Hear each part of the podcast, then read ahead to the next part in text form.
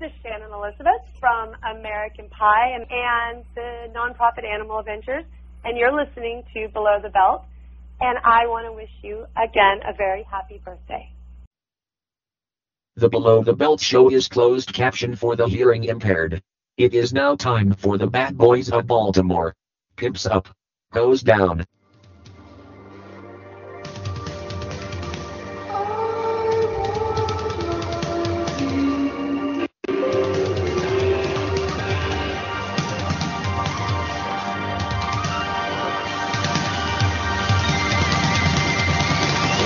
I got a live one here.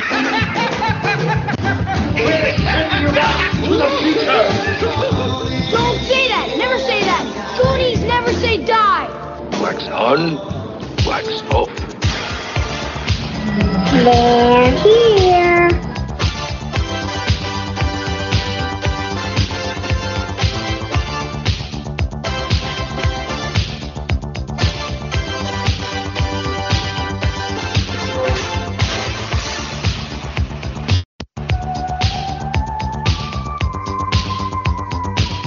Yeah, that's right. It's time for another episode of BTB Below the Belt. In the house, guys, I'm your host with the most, Al Soto, aka Celebrity Soto. I cannot believe it's September already, man. It's it's summer is done, guys. Can you believe it? Uh, I just it just seems like the year has gone by so fast. This year Um, is gone. I feel like it always like goes by so fast, but like Right? each year. Right? But I'm also like as sad as I am that I'm like, oh my god, another year is almost gone. I love fall. Fall is like do- my we have absolute our favorite, time of the holidays in the year. fall, don't we? And in the winter. It's my yes. favorite. Yes. So let's go ahead and introduce, guys. She is voice actress extraordinaire and great mom. She's the one and the only, the adorable one, Allie Dash. Glad to be back as always. Yes. Great to have you, Ali Dash, representing the Filipinos. awesome. We're going to get to something uh, in a minute. Also, let's go ahead and introduce. That's right.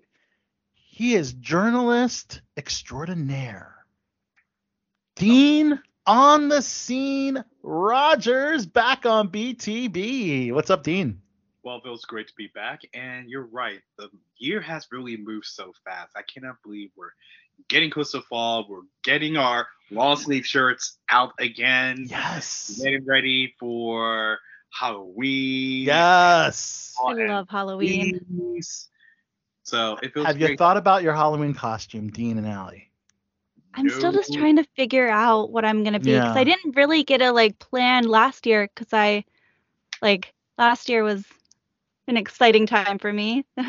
Yeah. um because yeah it was this time last year that um i ended up spending two weeks in the hospital. Um and it was during like when i usually start planning like halloween costumes and all of that. So i'm excited for for this year to actually be able to like get a cool costume together Yeah, no doubt. I'm I'm toying between two characters in Stranger Things this year. oh what are you what which Um, ones Eddie Munson, because I have the the Metallica type of wig, like um, oh cool heavy metal long wig already. You just have to get a Hellfire Club shirt, and um the the Surfer Pizza Boy.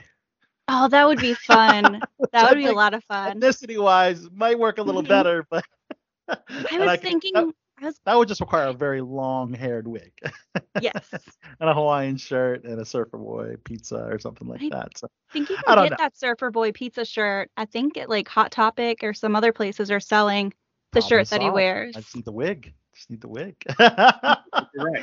That's what I'm talking about. Stranger Things is so hot. I mean, I was contemplating some Squid Game action last um, last year, and I thought about well, I didn't do. I just reissued the um, Mandalorian costume uh, and improved the helmet, um, which has been a big hit, you know. But uh, but nonetheless, we're jumping into Halloween. We're just getting into September, guys. You know. Um, Yeah. Oh, fall starts in the end of August for for my family. Of course. well, we we had our fall season premiere last week, so yeah, this this is t- definitely a feeling like fall. Get your pumpkin spice lattes on.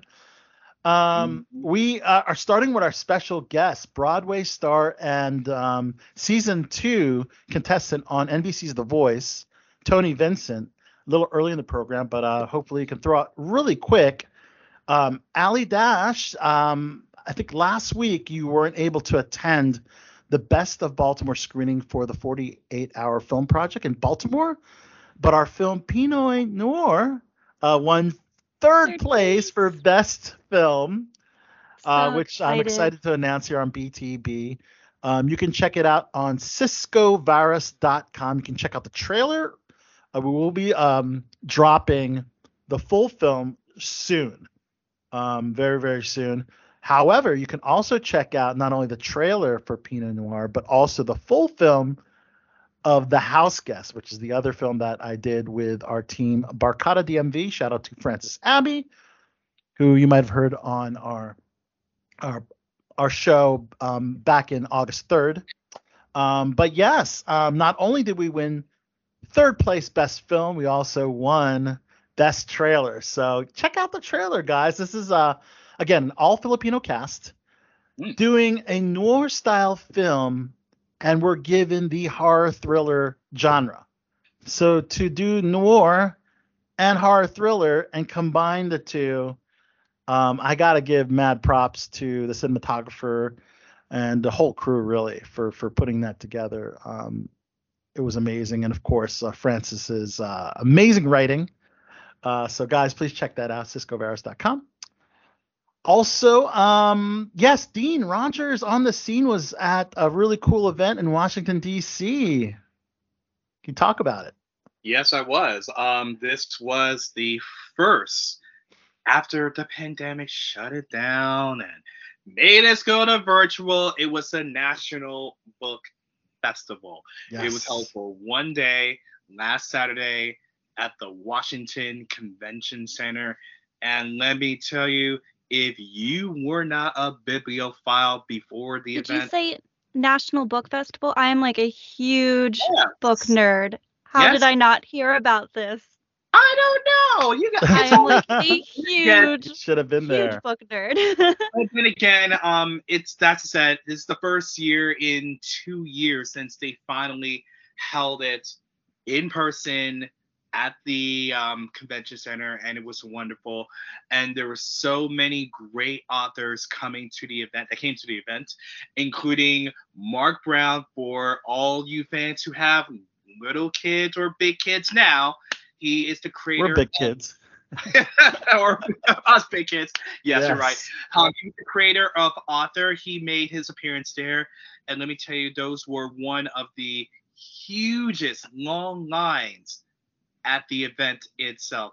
And one of them, which I actually got the book right here, is this beautiful singer Janelle Monáe was in Yes. house, Cool. and this was the book she was promoting, The Memory Librarian and Other Stories of Dirty Computer, which was currently on sale at um, Barnes & Noble last Oh, week nice. during Labor- Labor Day, so that's why I got the 50% off discount. And she talked to people, she did some autographs, didn't do any post pictures because um, most of some of the um, authors there were Macs, so they couldn't do post pictures.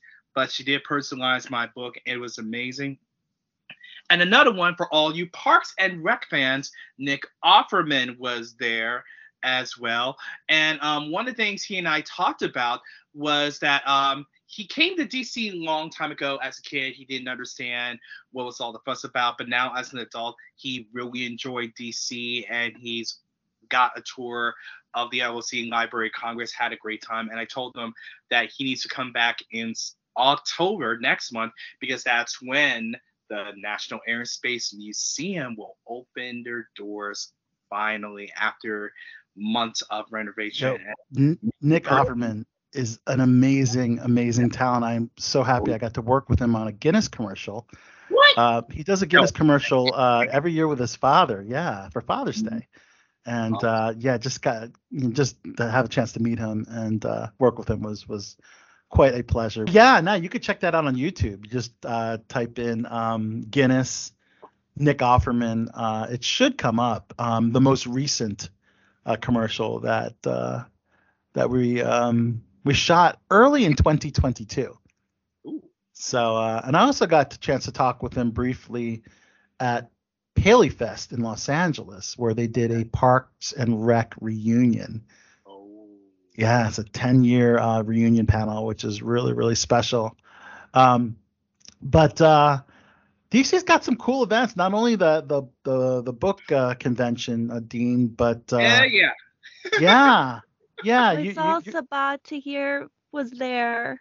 oh, was one of your favorites I there, love Allie? her. Yes, she wrote Mm. an Ember in the Ashes, and um, yeah, she's. I really like her.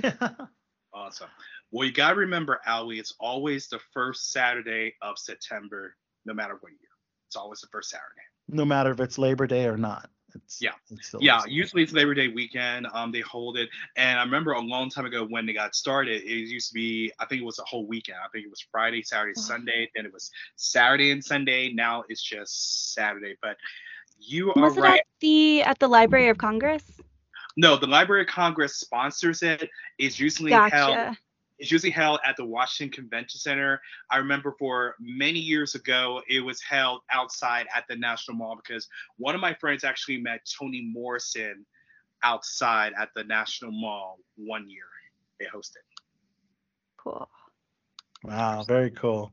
Um, what other events do we have coming up before the end of 2022, Dean? Ooh, ooh, too many, too many. You're making me want to go through my list. Thanks a lot. Um, well, as you know, is Hispanic Heritage Month this month. So um, one of the annual events we normally cover is the Noche de Gala, which is normally held at the Mayflower Hotel, and that's the 20th September of this year. They have not announced their guest list as of right now, but I can tell you if it's just like in years past, it's going to be amazing because over the years, I have met and interviewed um, Jimmy Smits and Esai Morales and Muriel Julia, who's always there every year. Danny Trejo was there one year. Love Danny Trejo. Yeah, that's Nice going to be awesome. you- Now, um, I, I believe we're ready to bring on Vincent. He- yeah, we're good to go. All right, guys. So we're bringing on our special guest a little early tonight here on Below the Belt Show, guys. Uh, he's a recording artist, an actor, a Broadway star, a finalist on NBC's The Voice, and uh, this Friday and Saturday he's going to be an educator, uh, which is really exciting. He's going to be uh, participating in a master class on how to launch a successful entertainment career uh, for those of you in the West Virginia WVU area. And if you're not, drive there. Why not, right? it's uh, Mhm. tickets are free for this event, and uh, we're happy to welcome on BTB Tony Vincent. Thanks. It's great to be here.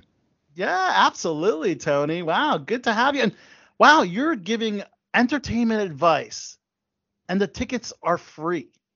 They are. I mean, a lot of this has to do with the university and, and our relationship that we've kind of established with them. Um, and it's, you know, if I was a young person wanting to do entertainment, musical theater, rock and roll, whatever that is in your mind, I mean, this is an amazing event that um, really gleans some some some amazing talent from people that are actually you know occupying valid space in in the industry. So it's it's going to be a really really cool experience.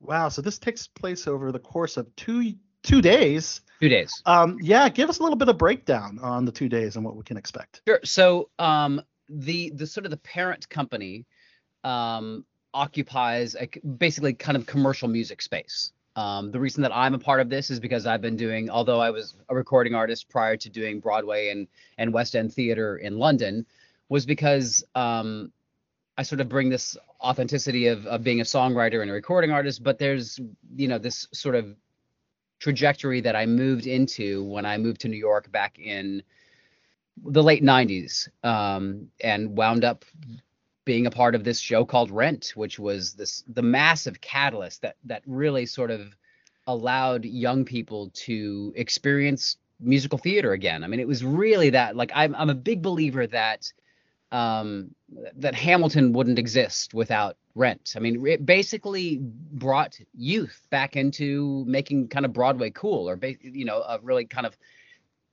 great way of educating, dealing with you know social issues and and political issues and sort of the the day-to-day life that most people deal with that Broadway wasn't really hitting on and since really West Side Story. I think it's brilliant advice, and you're right. Um, it's good to have Broadway in the forefront, you know, because everybody now wants to be the e- EGOT, the EGOT now, and uh, you know, uh, and I, I, think Eminem and um, and Adele are are short of a Tony now, so they need to maybe take this master class. I mean, how to get that Tony right? Like Eminem goes, you know, he books a show on Broadway, I'm there. Right. Absolutely. That would be amazing. That would be amazing. Now, obviously, The Voice uh, was a was a great opportunity. Do you feel that that has certainly helped you uh, in your career? And would you advise any aspiring singer to go for a Voice or American Idol or any kind of reality show to get that kind of exposure? So th- this is my takeaway, and you're going to have to take it for what it's worth. So before I even hit the Voice, I had already had two major label record deals and I had already been in three Broadway shows. My the reason that I wanted to do The Voice was because I thought it was the most legit talent focused like performer kind of really just kind of dialed in to the singer more than any other show. Um, everything was a little other mm, I don't know, it just felt a little bit disauthentic to me. Okay. And I thought the, that the voice, I mean, the whole turning of the chairs thing. I mean, you're you're really just you have to be like on point if you're gonna like turn these, you know, really established artists around, you know. My goal of why I did it was sort of twofold. It was because you can't deny the power of social media and television in general. When right. know, 17 to 20 million people are seeing your face every other week, and there's also after doing Broadway for about 17 years at that point in my career, I really wanted to take a shift back and focus on being a recording artist and being a songwriter and, and, generating content of my own because I think that that's a an unusual struggle that Broadway talent deals with because most people and I'm not saying everybody but most actors on stage are not creators. They don't generate content of their own. They I don't want to say they emulate either. It's a bit of a sketchy, sort of slippery slope term, but they they play roles that are not authentic to themselves. And that's cool because that's what your role and job is as an actor. I mean, that's why I did musical theater so long is because I found that experience really really freeing. But I wanted to like go back and take a U-turn and say, "You know what? My time on Broadway and and London's West End was fantastic, but I really am a recording artist. I came from listening to the Beatles and David Bowie and Duran Duran and that, that's where my roots kind of live. Phenomenal and, artist right there. You know, and that's where I wanted to go back. Ironically enough, the story that The Voice chose to tell was my relationship with Green Day on a Broadway stage. Did it work out like I wanted? Well, I, I don't know. I don't know the answer to that. I can't say no because you can't deny the power of television. Right. Um, mm-hmm. but it, it didn't necessarily bring me back into where I thought it would, if that ah, makes sense. Gotcha. You know what I'm saying?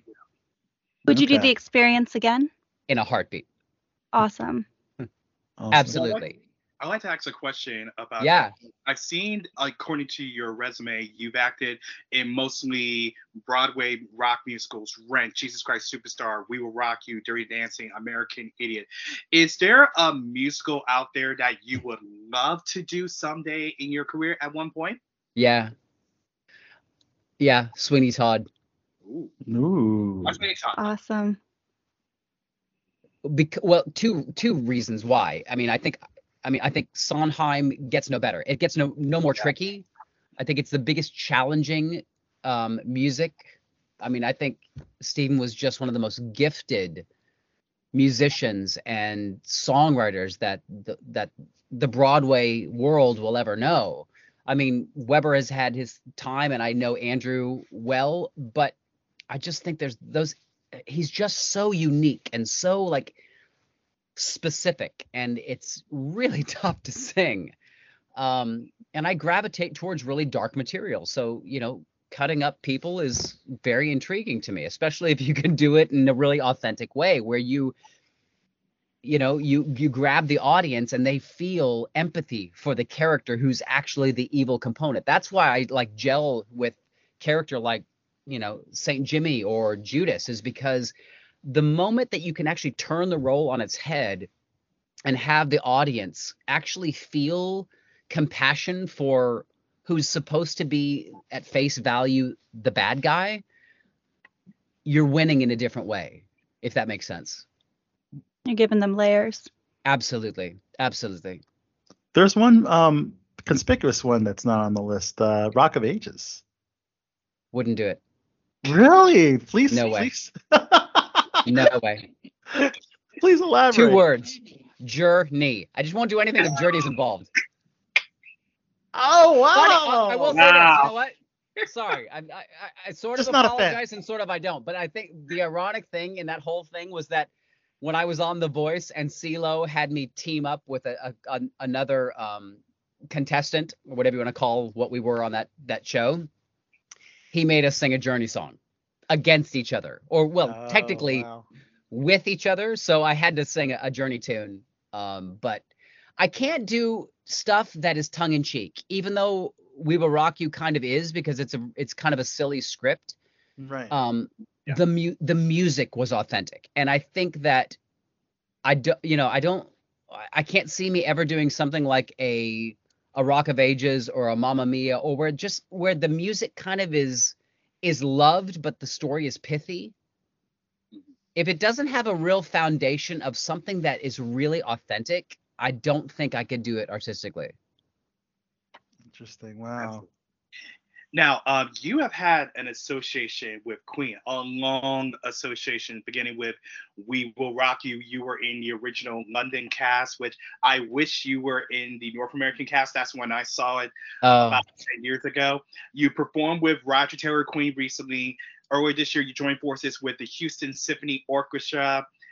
What is about the music? Oh, yeah, you also performed a Queen song on your blind audition on The Voice. What is it about Queen that speaks to you personally since you had this long association for over 20 years now?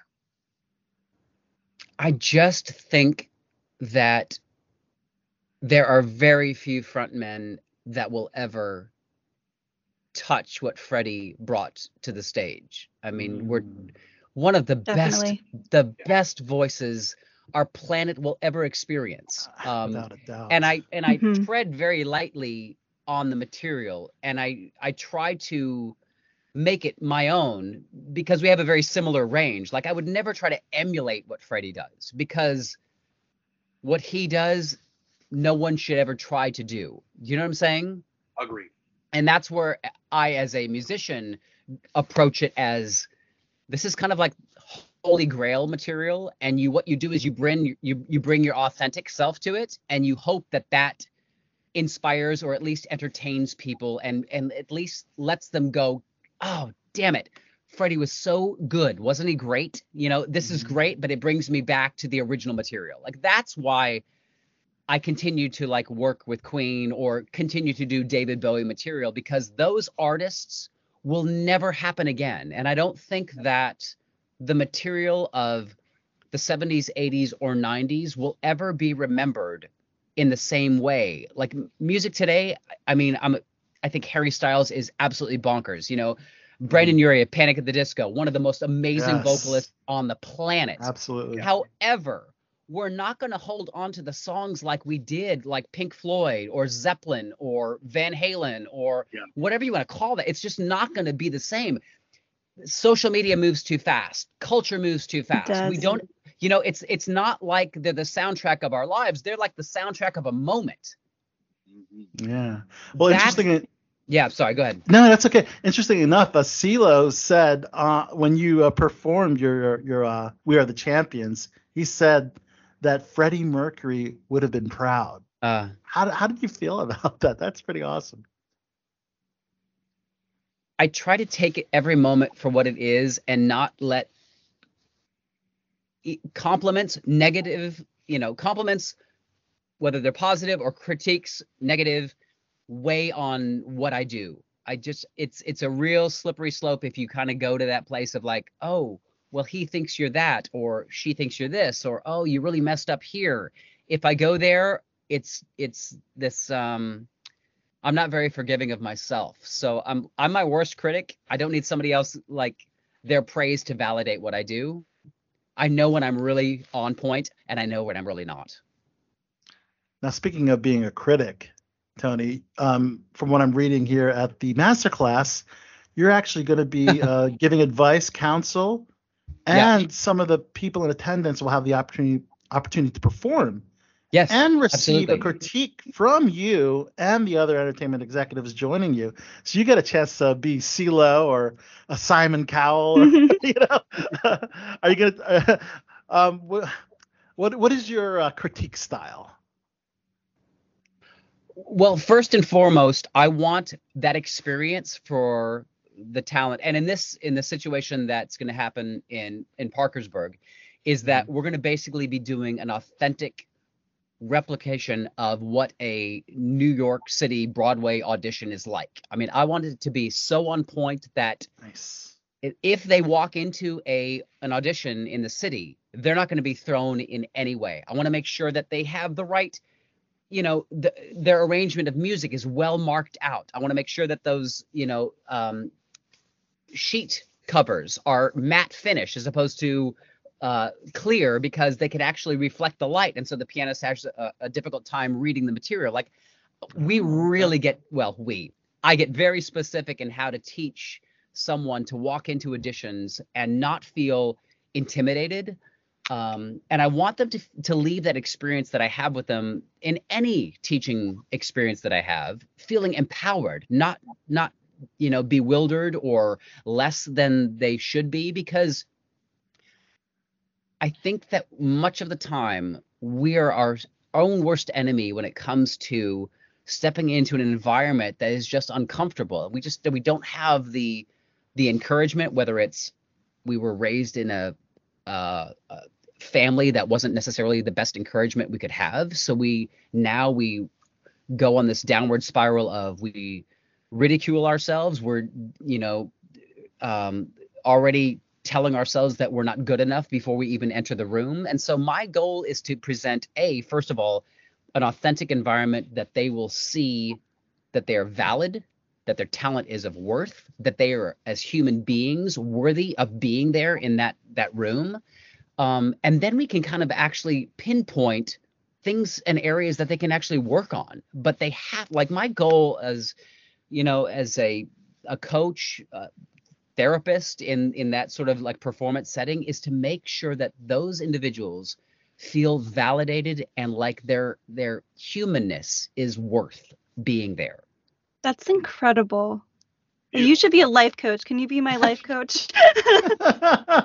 Well, fu- funny enough, this is kind of off on, on another world. I'm actually um, with my partner. Her name is Raven Chapman. She's a marketing specialist. But we're actually going into corporate America and teaching people kind of performance skills so that they can feel like they have worth where they're going forward and so that they're not second guessing themselves. And it's it, it is a big it's a little bit um it's it's a bit of therapy because we have to kind of heal from a lot of stuff. And i had some really painful things that i grew up with that i still am dealing with in in with my therapist. But i now feel at least that i have like worth to like you know be in front of you and sing in front of you and and give a character that you can hopefully forget your own life for just a moment and i can take you on a journey to to to whatever that is whether it's darkness or a celebration or do you know what i'm saying like that's where i think us as humans we really need to kind of do that for each other Definitely, I agree. you, One. do you know what I'm saying? Like, all of it, obviously, some people have more experience, you know, in the sense of coaching, but we all need to start being a more safe place for each other. Mhm. And that's hard to do when we deal with so much shit and baggage from our past because it the, it just is this journey of we carry this burden and it it tends to hurt relationships that we're in because we can't seem to get past the past. Yeah. And I know for me, like it always affects like performances when you're like stuck in your head and you know, like you said, like you're your own worst critic. And like I think it's fantastic that, you know, you're opening these doors for performers to feel that confidence and to like I just think it's fantastic. Well, and the good and the, the, to me, the overall scope of this is not necessarily to find the next Broadway star. It's to Mhm. make sure that that young person that I work with, or even that 35 or 40 year old person that I work with, they feel more celebrated and more human and valid than they have ever felt in their lives. I don't care if they go back to their accounting job. I want that moment to be so special for them where they were like, "Mm, yeah, I actually was real. I was seen. I was heard. I was validated. Like that to me, that has repercussions that go way beyond a Broadway stage. Yeah. That affects your children's children. I agree. And then like this that positivity, like I feel like in auditions or like in the industry, there's so much negativity or like focusing on what did you do wrong Yeah. instead of like just I don't know, I think like I wish more people did like the methods you're talking about. Like I I really think it would be a lot more helpful in getting better performances even like in themselves and things like oh that. my Like, gosh. One of the best performances happening. It's when the person feels free to do what Mhm. they you know feel like they can like they'll ch- they'll challenge themselves or they'll take a critique by a director of like why don't you try this but the environment is so free to do it they're like well sure i have nothing to lose you know i'm not losing face by taking a challenge i'm actually like okay let's explore this like it's only when you're celebrated as a human Mhm. being that those experiences can possibly exist That's great, Tony. I'm, I'm reading some really other really important aspects um, that you're going to be talking about, which is branding, artist identity and branding. Ah. I've seen on those reality shows, what kind of artist are you? And they're like, oh, I just like to sing this and that. Mm. Uh, and uh, that's that's really really important. Social media, digital and physical marketing. Wow, you're you're bringing it all to this masterclass. Th- this is fantastic. it's a it's a very exciting thing that we're doing with with PCG theatrical and PCG Universal. It's it's the commercial music side of thing. It's the Yeah. musical theater side of thing. We really kind of cover all bases. It's pretty exciting. Yeah, that that seems really really exciting. Very very cool. Wow. And you're going to be joined by a couple other uh, amazing talents. Yep. Um, Jennifer McGill. Yep. Uh, Oh, who's- Jennifer from Mickey Mouse. Yeah, she's a contemporary Christian vocalist, talent coach. Mhm. Um, and also Bernard Porter, CEO of P, uh, CG Universal. Yep. Awesome. And both Very both both of those individuals have had some you know some pretty you know weighty career moments. So it's it's it's a it's a joy to be able to partner with them. Sure. Right. Now, what about those folks that are interested in film and television? Do you have anything uh, to offer those folks? Well, I think that what you're sort of touching on here about the branding and that sort of thing is really, really crucial. I know that without, I mean, I was a, I had a little bit of a leg up growing up because my father actually owned an advertising agency. So when I was growing up, what did we talk around the dinner table about? It was what he was doing for his, you know, one of his clients and that sort of thing. So it, it, sort of, because I had sort of this fixation on record covers and print media and that sort of thing for music, I was always about how does the music feel? Like, I mean, you think of Dark Side of the Moon, you think immediately of that record cover.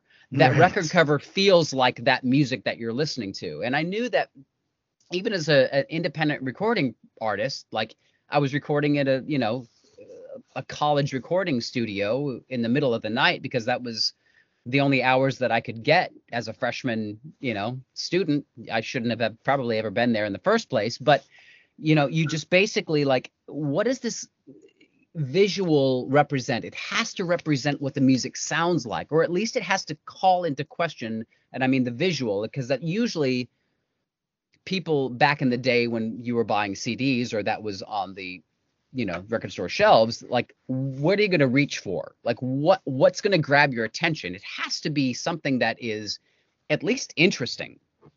And i hope that it would repre- you know represent what the music articulates. Um but in regards to film or tv even though i've done minimal film and tv work while i have it's not the medium that excites me because there's not that energy exchange with an audience. And that's that to me is what moves me. Um, you, I'm sure you know you get that to a certain extent when you're on on set and you're dealing with you know a bunch of other Mhm. actors on set or you know the crew and that sort of thing. And when you have a take and you know you nailed it, everyone it, you know sort of erupts in applause and that sort of thing. It's not the eight show week when you get that that feedback, you know, from moment to moment to moment to moment, to day to night to night. You know what I'm saying? It's like that kind of thing is what moves my spirit. And that's what makes live entertainment so riveting to me. That's why I occupy that space. I mean, whether it's live rock and roll or live storytelling through musical theater, I'm like, that's what moves me. And that's what I can teach. You know, film and TV acting is so much more small and you play to a much more shallow depth of field. You're connecting with your audience you don't get a chance to do. And mm-hmm. and that's what that's what moves me. That's why I love rock and roll. It's because it's the it's the it's the guts. It's the mm, it's that thing. It's that Yeah. undescribable thing that you kind of can't put your finger on, but you know when it moves you. That deep feeling. Yeah, exactly. I mean, film like you know Westworld moves me in a way that I never thought I'd ever be moved. you know? Fantastic show. Um, you know, and some really dark films, like just really, they're transformative in their own right. But that actor, whether it's, you know, Tim Robbins and Jacob's Ladder, I mean, he's not feeling what I'm feeling in that moment because he's not performing it in front of me. right. To me, that's the excitement about live performance. And you, you can't replicate that on film or TV. That's awesome. Dean and Allie, any closing uh, questions? Yeah, my last question is this. With this free masterclass seminar, it feels like it's a stepping stone to something bigger down the road. Where do you Yep. see PCG theatrical going, let's say in the next three years from now? Where do you see it's going? Do you see more seminars happening outside of the Nashville and the West Virginia area? Where do you see it going? Yeah, I mean, I, I certainly hope so. I mean, I, I wouldn't be, you know, doing this if I didn't want to affect as many possible future talent as possible. But it's also beyond just future talent. It's about, in my scope, and it may it may be because I have two children and I want to affect their lives in the most positive way, you know, Mhm. out there. But it's like, how many people can I impact in a great way so that they can feel more self worth. Like that's really what it's about. I mean, I hope that we spawn the next 20, you know, Broadway stars for the next decade. I would love for that to be the case. And that will be the case if the right person is there. However, that's not my goal. My goal is to really touch a human being and make them feel great in their own skin. Like that's because then when you do that, they can do anything. Broadway, not Broadway, nothing involved in entertainment at all. They can be the best mom because they have the best self worth. They're not trying mm-hmm. to make up for what their mother didn't do. Do you know what I'm saying? Yeah. Definitely. Like That's that's I need you to be my life coach.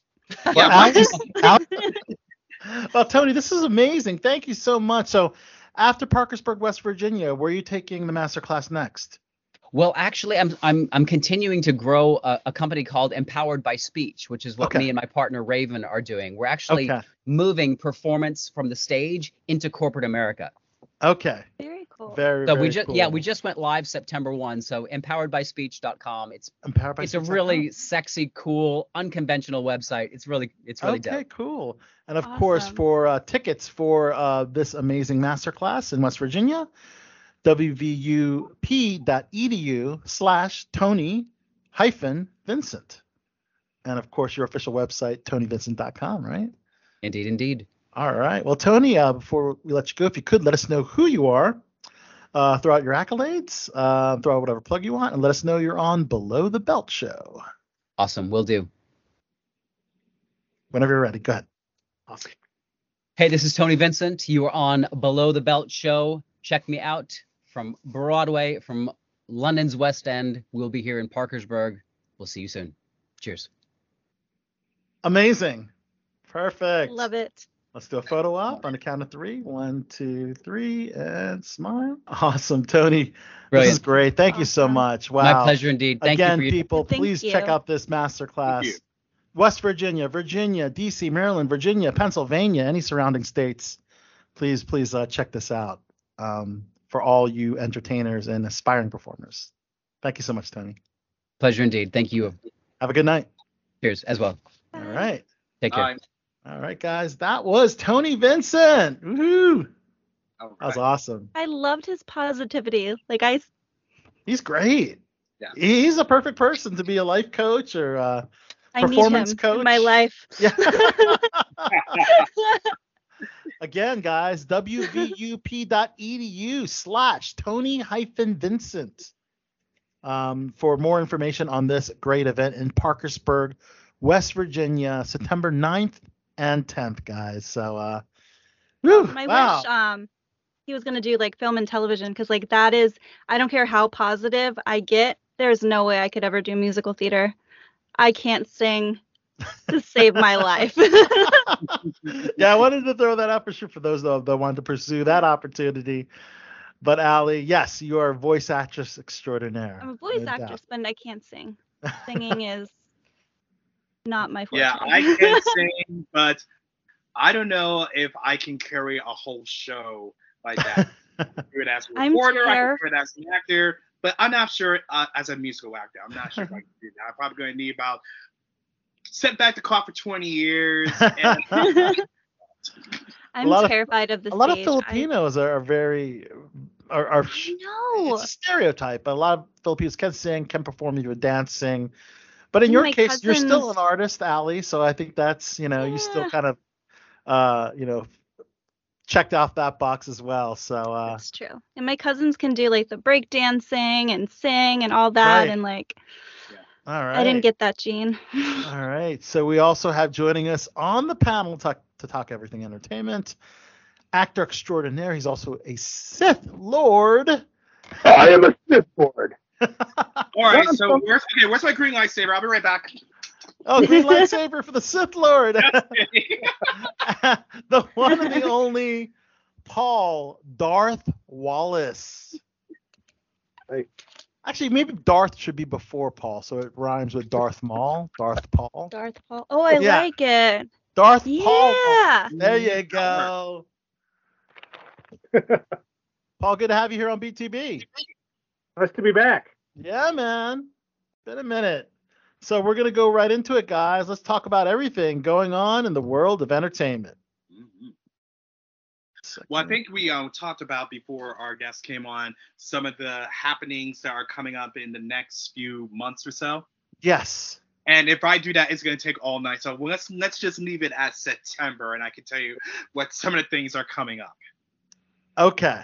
That works. All right. Well, we got tomorrow coming up. Uh, Miss Dionne, and I mean Miss Dion Ward's going to be at the Warner Theater.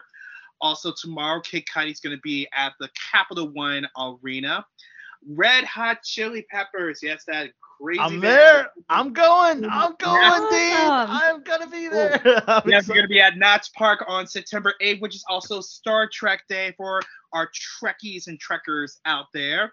You know what I Also think? saw- Alex here's the Red Hot Chili Peppers wearing a Star Trek outfit. Yeah. Oh yeah, that's right. And I that would remember- make that would make a lot of sense. Perfect sense, absolutely. And also starting on the 8th is the DC Shorts Film Festival, which starts from the 8th and run to the 11th. We also have John Cafferty and the Big Brown Band who sung on the Dark Side from Eddie and the Cruisers. They're going to be at Rams Head on stage in Annapolis. September 10th is the Rosslyn Jazz Festival. Also on the 10th is the Silver Spring Jazz Festival. So we got a couple jazz festivals happening in our area. And Hal Sparks, the famous comedian, talks to Yes, he's he great. doing his Save Democracy tour. He's been on this show, by the way. Oh, nice. Yeah, and I interviewed him a long time ago. He Yeah, is gonna be at the Shakespeare Theater on the 10th. Famous singer Judy Collins is going to be at the Birchmere on the 11th. Another big name, Florence and the Machine, is going to be at the Capital Yes. One Arena Oh, I love on them. the 12th. And God, we got so many. We got Amy Schumer at DAR and Constitution Hall on the 15th. Bill Burr's going to be on the 15th. Bill at- Burr, yes. And I have to Tell say it this. like it is. Hello, my name is Inigo Montoya. You killed my father. Prepare to die.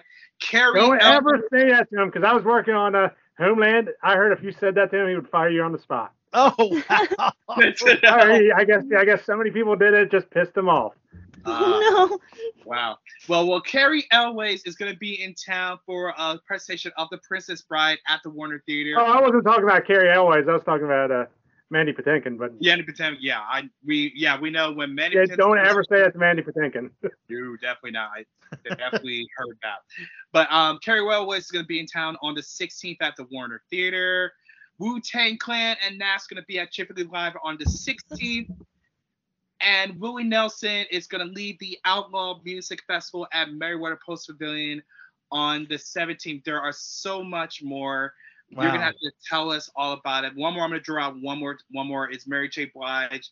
Nice. She's doing her tour at the Capital One Arena on September 18th. But there, I said so much more that it's hard to believe that it's been one year ago that everything, one year ago this month that everything, concerts, theaters opening back up. So it's an onslaught of concerts and festivals. Oh, and, Yeah, gosh, yeah. Take up the lost time.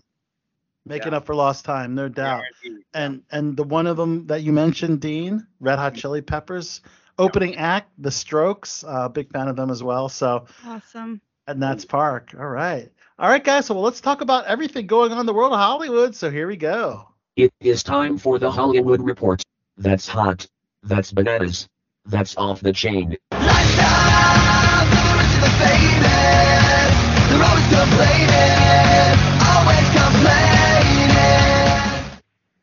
Yeah. Joel and Benji, good Charlotte representing Maryland. All right.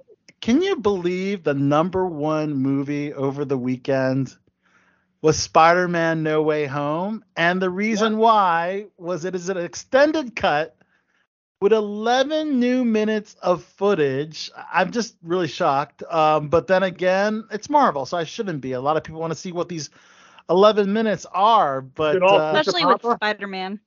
Mm-hmm.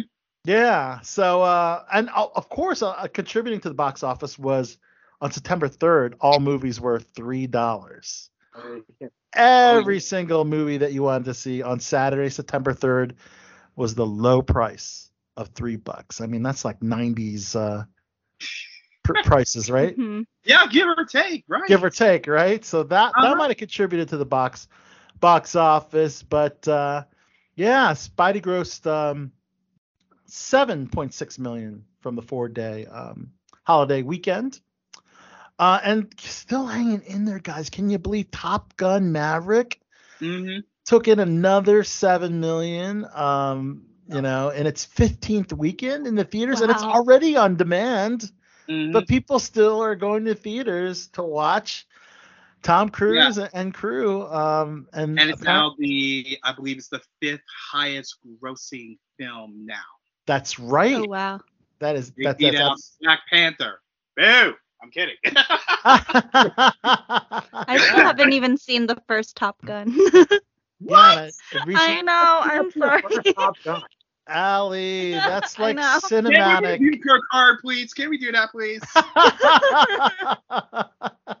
that's a must see, Allie. That's like one Yeah. of the classics of all time. So you you didn't bother to see Maverick then, since you didn't see the original Top Gun, yeah. But uh, it is a hell of a ride. I highly recommend it if you haven't seen it. Um, well, let's see. I mean, DC's League of Super Pets uh, was third over the Labor Day weekend. Bullet Train, which is the movie I chose to see during three dollar movie night, um, dropped uh, to the fourth place, uh, which that. is fantastic film, guys. It was a lot of action. It was a crazy, crazy violent. The the train scene uh, when the train crash occurred was so riveting and realistic. It was just um, yeah, it was almost as uh has had almost as much adrenaline as Top Gun Maverick during the during the uh the flight scene. We're talking about you know amping it up to another level. Bullet Train uh, certainly brought it. Um, Brad Pitt, fantastic job. I remember reading that he was thinking about retiring from acting, but dude, when you're still that. delivering like Yeah. that, dude, you shouldn't Mhm. even think about retiring, man. Um, Joey King surprised me in her role. She's known for the kissing booth on Netflix. Uh, she had a great role in that as well. And then we saw uh, at the end uh, the voice that uh, Brad was talking to was none other than Sandra Bullock. So uh, she makes a, a cameo towards the end of the film, but you, s- you hear her voice throughout the entire film. She's kind of like the uh, dispatcher character for Brad Pitt. Um, yeah, fantastic film, guys. Highly recommend it. Um, Now, was she the same dispatcher from uh, Speed? yeah, maybe it might be a homage to that, right? It really might.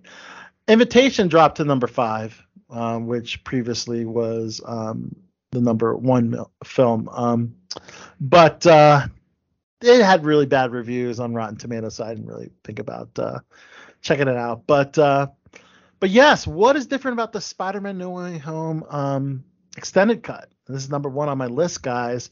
The 11 minutes includes an all new post credit scene that shows the effects of Doctor Strange's memory wipe spell, clarifying any confusion for fans regarding how nobody on Earth remembers Peter Parker. Um, because Well, yeah, I mean, I think everybody uh, except for um, Doctor Strange, um, you know, now, uh, you know, I, I mean, I'm guessing he's he's the, the one that casts a spell. He, he's he's the only one that has that secret of of, of Peter Parker being Spider. even- right? Didn't even he like forget too?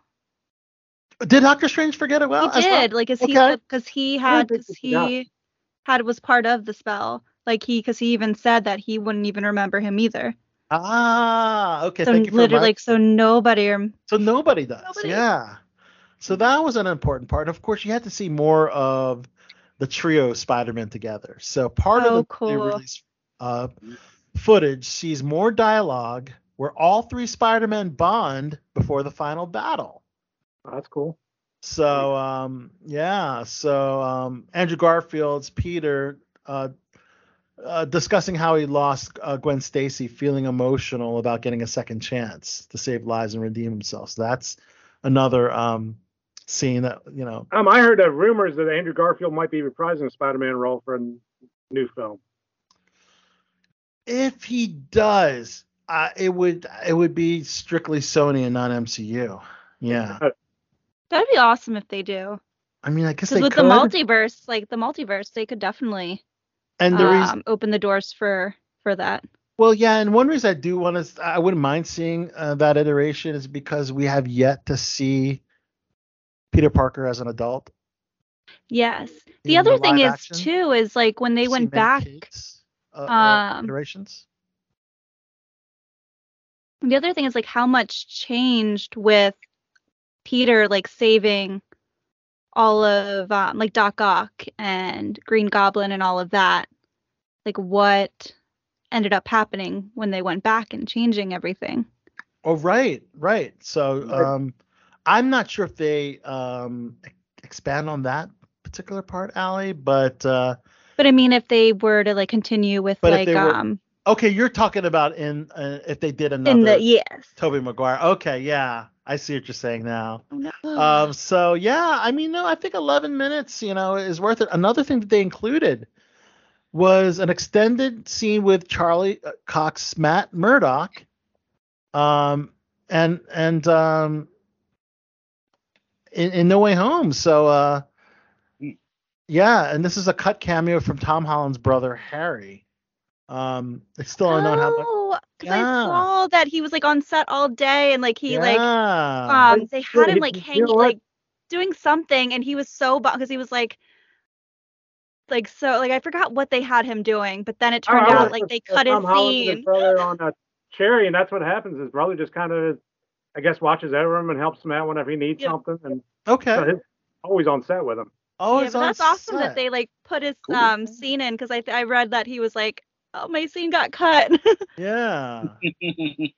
So now I'm, I think I do want to see this uh, extended iteration of Spider-Man No Way Home now. So, all right, uh, moving on to DC. That's number two on my list, guys. Uh, we have a new cast member of Joker Folie à Deux. So this is the the, the sequel for Joaquin Phoenix's Joker. Catherine Keener has joined the cast. So uh, I think she would be a um, a great addition uh, in a secret role. Uh, we don't know quite yet what she's playing, but we do know that Lady Gaga will be Harley Quinn. My gosh, it's gonna take someone like special. I, mean, I she's crazy, but I just don't like that casting. I mean, it's really hard. I mean, Margot Robbie set the bar, guys. You know, so it's like, Right. But Lady Gaga is still amazing. I'm a fan of her work, so we'll see. Um, Zazie Beetz will return as Sophie Dumond. Brendan Gleeson um, recently um, joined the ensemble as well. So uh, yeah, man. Um, Joker was a big hit. I mean, it was nominated for a damn Oscar. So yeah, Yeah. and uh, Joaquin, you know, won won the, um, the coveted Oscar for Best Actor. So, but they're still trying to find a Kevin Feige type for DCEU. Um, they really need one. Apparently, Daniel Lin will not be uh, in contention anymore. He was in negotiations. He was. Why, Uh, don't, why don't they just go back to Zack Snyder? I mean, he fixed everything with the Snyderverse. I know. I'm. I mean, a, I am. it's like his cut of Justice League. It's like just continue the Snyderverse. I mean, there's I mean, nothing wrong. I, I like. I like Zack Snyder. I don't know if the, a lot of the Warner Brothers executives are a fan of his work. Well, I don't know. The old ones aren't, but the new ones seem to like him. So it's like just go back. I, I like him. Um, but you know he's gonna have to oversee the entire. They need they need an exact. They need a no. They need like a Kevin Feige. They need someone who's not gonna be wanting to direct, and they need someone who knows DC. I think if anything, should be somebody from DC Comics, um, that has worked as a consultant for Well, why shows. you Jim Lee, Jim Lee worked Jim Marvel. Lee, Jim Lee, Jim Lee would be a great, great, um, you know, he'd be a great contender, I'd say.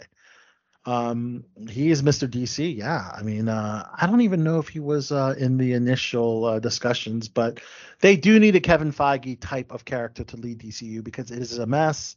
Mhm. We have 20 Batman, we have 30 Catwomen, we have, you know, we have so many. I, I don't know if Mar- Marvel is becoming a mess too. It just seems like Marvel films are downhill and downhill, and the shows are sucking. I don't know. I You know, the show- I- you know, I- yeah, yeah, I do. She-Hulk is really good. Oh, I, still need to watch She-Hulk. I really enjoyed um Captain yeah. Mar or Ouch. Mar- Miss Marvel. And She-Hulk. They don't want a feminist message on She-Hulk. They want She-Hulk fighting bad guys. That's what you need in Marvel. Just superheroes fighting bad guys, not uh, hey guys, hit on me. I'm more powerful than Hulk because I'm angry because guys keep hitting on me. It's, it's, that's the message I've ever heard. It's something different, dude. I, you know, it's I like cool. the comedy. Like I I like um like I like the more serious ones, but I also like when MCU like just has like something just like funny and like fun and um Right. and I feel like um She-Hulk seems really fun. I haven't Yeah. watched it yet, but okay.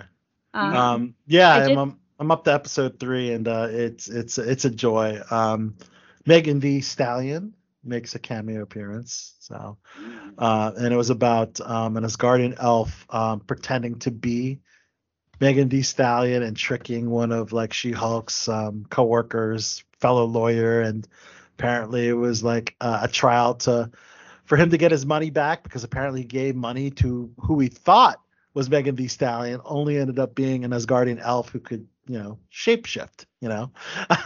so I thought that was kind of clever. Uh, it was really cool. They also talked more on the uh, Abomination storyline, how he escaped um, and did the underground fight in Shang-Chi and came back, and um, how his redemption story went. Um, we'll get too much into it, but it was cool. And uh, Wong guest starred in that particular Oh, episode. Awesome. So you'll see how um, he he's pretty much the reason how um, Abomination um, was able to escape prison, super villain prison, and return. And he returned back to his cell. He's trying to, he, you know, he wants to do the right thing, you know. So he did the fight. He came back, and uh, and you'll see what happens in the episode. It's it's a it's a really fun episode. Um, I'm definitely gonna have to watch that next. I mean, my only complaint with She-Hulk is that the um, CG is not perfect. It does look a little, those little wonky at times. It's not at the same level as the films because they don't have the budget to, to make the That's what I saw. But uh, there's That a lot of yeah. there's a lot of laugh out loud moments on there. I'll give Mhm. it to them. It's a lot of fun. All right, so number three on my list, um, upcoming movies uh, includes a movie called Armageddon Time. This is a heck of a trailer. It's a very very heavy film. Um, and it's Anthony Hopkins who um, is kind of like a mentor to his young grandson, and his young grandson um, has a um, an African American best friend. Apparently, during that time in the 80s, um, you know, uh, I guess he wasn't accepted, um, and apparently, um, in addition to that, um, it, it's in the 80s Reagan era, and it explores the strength of family and the pursuit of the American dream. Um, Jessica Chastain's in it as well, and Hathaway is in it. Um, and it's crazy just to think in the 1980s that uh, that there was uh, that kind of that level of of uh, discrimination and uh, I don't know if prejudice. it was. Because I was friends with a lot of black kids in the 80s, and we all got along fine. Well, I mean, a lot of us were, but I, I, I, I, I mean, as you know, said, I mean, I think 70s and 60s are, yeah, 70s and 60s was probably brutal, but I mean, I don't think the 80s was that bad. Yeah, I have to. Don't get me wrong, you. I'm not I saying mean, there's no racism, but there was racism, but I mean, it was not as Right. bad as. based on the trailer, yeah. I mean, it was like, hmm, this is the 1980s, you know. Go ahead, Dean. I have to agree with you with um a certain extent, even though I was only about keep in mind I was not even in my double digits back then. but um based on especially yeah, I think the problem with 1980s with African Americans was it was around the times of the crack pandemic that happened in the Yeah. 80s and um African Americans were more criminalized back then. But aside from that, I think it was still evolving and still changing where African Americans were more accepted compared to the 70s and especially 60s. The 60s, yeah, Yep. absolutely, yeah. But the trailer looks fantastic. Seems like a very, very powerful film. Um, let's see. Uh, films in production. Number four on my list uh, is um, a new film uh, with Benedict Cumberbatch, Mark Strong, Katherine Waterston. Uh, the film is called The End We Start From. Also stars Jodie Comer from Killing Eve, and it's directed by Mahalia Belo. Um, and it's based on a novel by Megan Hunter and adapted for the screen um, by um, BAFTA nominated Alice Birch. The film tells a story about the trials and joys of new motherhood in the midst of devastating floods that swallow up the city of London. Uh, so, uh, yeah, um, look out for that film in production now. Um, this is a fun film, it seems like. It's called Borderline. It's a comedic thriller that's uh, currently in production in Vancouver, starring Samara Weaving, Eric Dane, Ray Nicholson, and centers around a romantic sociopath who escapes from a mental institution and invades the home of a 90s pop superstar. Um, the pop superstar just wants to be loved, and she just wants to survive. So, that sounds like a very interesting premise right there. Be entertaining. Yeah. Um, my girl Anna Kendrick. I love Anna Kendrick. One of the sweetest, nicest celebrities I've met. Um, uh, on a couple occasions, also worked on Pitch Perfect three. She's actually going to be directing her first uh, Oh, that's awesome. ah, directorial debut with a true life thriller called The Dating Game. Um, so this is uh from a script by Ian McDonald. Okay, now now that you mentioned dating game, I've now got the theme song stuck in my head. Thank you. yes. Uh, story of Cheryl Bradshaw, bachelorette candidate. Um, on the 70s, um, matchmaking show, dating game. yep, yep, exactly. Who picked picked uh, a bachelor, Rodney Alcala. Oh, my- yeah. oh, So this- I know what this one's about. You know what this is, right? Is this based on a true story? That's right. Yeah. That's right. So the fairy tale date takes a turn when the bachelor drops his charming facade and reveals that he is in fact a psychopathic serial killer. he really is a serial killer, I think. Mm-hmm. Yep. So Anna Kendrick will star, and uh, no other cast has been announced just yet. There's just doing the uh, pre-production right now. Um, all right. So number seven on my list is uh, Venice Film Festival, guys. So uh, two marquee films from this festival. Um, one is The Whale. This is where Brendan Fraser um, plays a 600 pound gay man confined to a wheelchair. Talk about the transformation for him to play this role um, in He has to- prosthetics. He, he didn't do a Christian Bale and just ate a crap ton of stuff, did he? Well, he was already a larger guy. You know, he wasn't Oh, like he the prosthetics? He actually put on 600? yeah, he had he had already been a bigger guy, but he, you know, he certainly wasn't mummy shape or Encino Man shape by any means. But uh, uh, but the the film itself, I mean, it it got a crazy six minute standing ovation. So at these European uh, film festivals, the the length of the standing ovation is very important. They only do this in Europe, in um, the Cannes Film Festival and in the Venice Film Festival. So for the Venice Film Festival, we've got a six minute um, um, standing O, and uh, and it's directed by Darren Aronofsky of The Wrestler. Uh, I know you know The Wrestler, uh, Mickey Rourke's comeback film. Um, but yeah, it's uh, apparently it's a real tearjerker of a film, man. It really is, and uh, yeah, just uh, kind of dealing with uh, his family and, and and the condition he's in. Um, so yeah, this will be one film to look out for for sure. Um, the other film, which we talked about last week, was creating a lot of controversy, was "Don't Worry, Darling."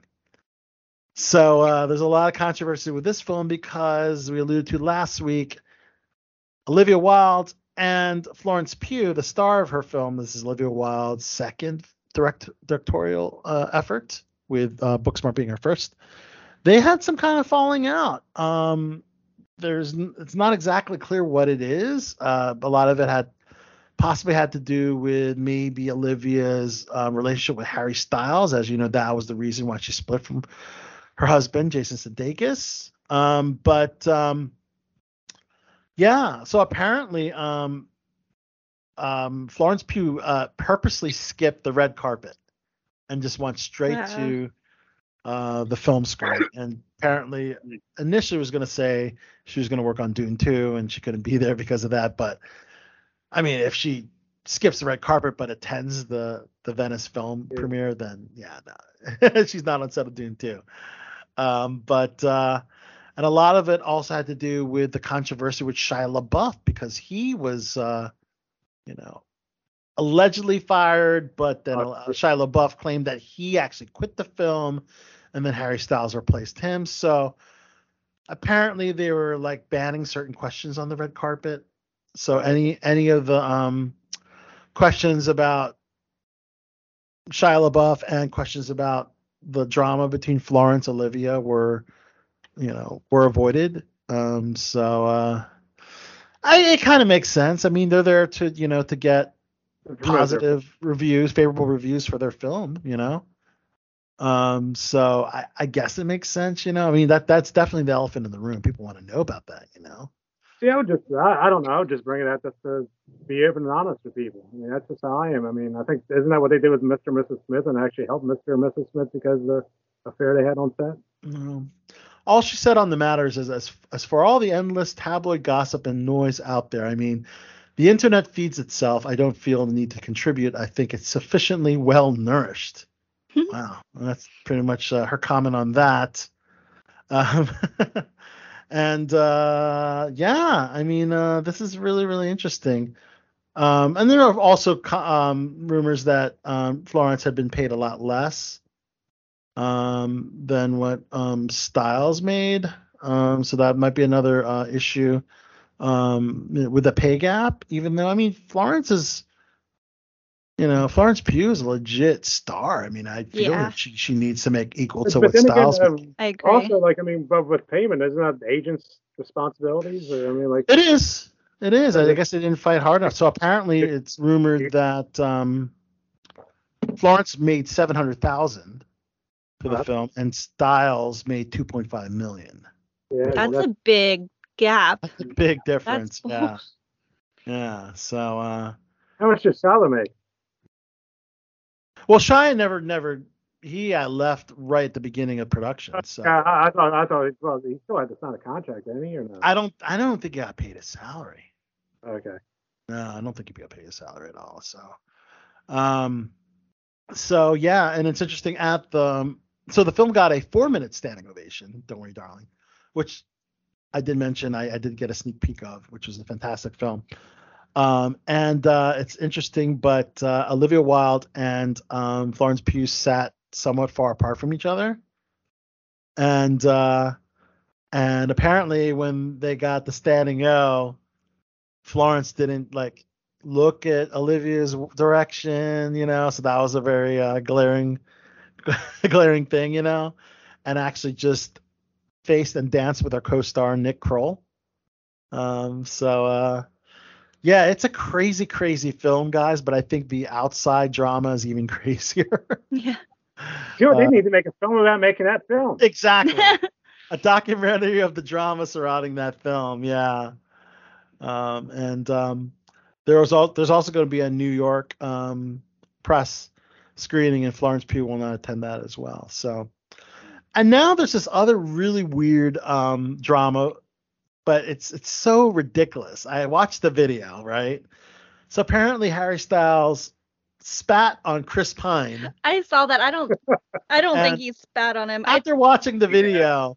I don't think he did. it it he didn't have like duck lips, you know, like whatever. But Mhm. the thing that like may, might be skeptical is how Chris Pine stopped clapping.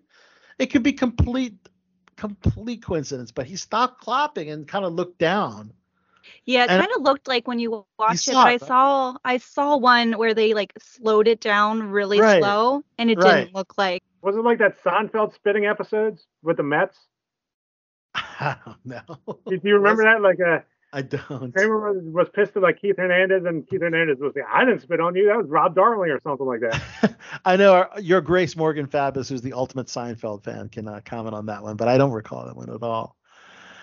Uh, I don't but think yeah, he spit on him, but I do think I could tell. Like, I feel like Chris Pine, like, isn't the biggest fan of Harry Styles, or like just seemed like kind of like annoyed. Oh, so he is more like an annoyed look, if anything, but there's um, no like, 'cause there was like another thing where like Harry Styles was like talking about, like he was not really making that much sense. He was kind of Right. like, it was a, like, like it's a movie where like Yeah. a legit movie, like he was like kind of explaining movie what a movie is, and then Chris Pine has like this like blank face, like what the fuck is this like my life type thing. yeah.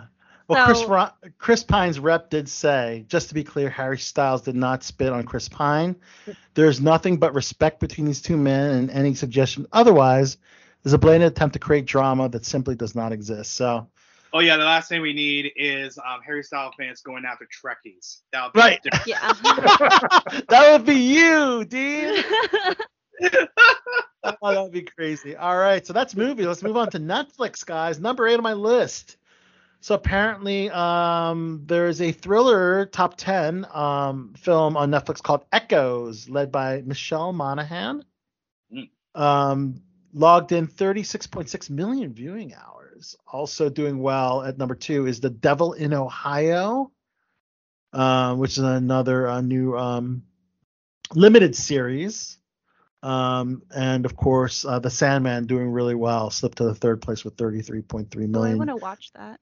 Saw the first episode, fantastic. Uh, it's visually visual candy to the eyes, and it's uh, it's weird, it's wacky, and it's it, it's it's brilliant.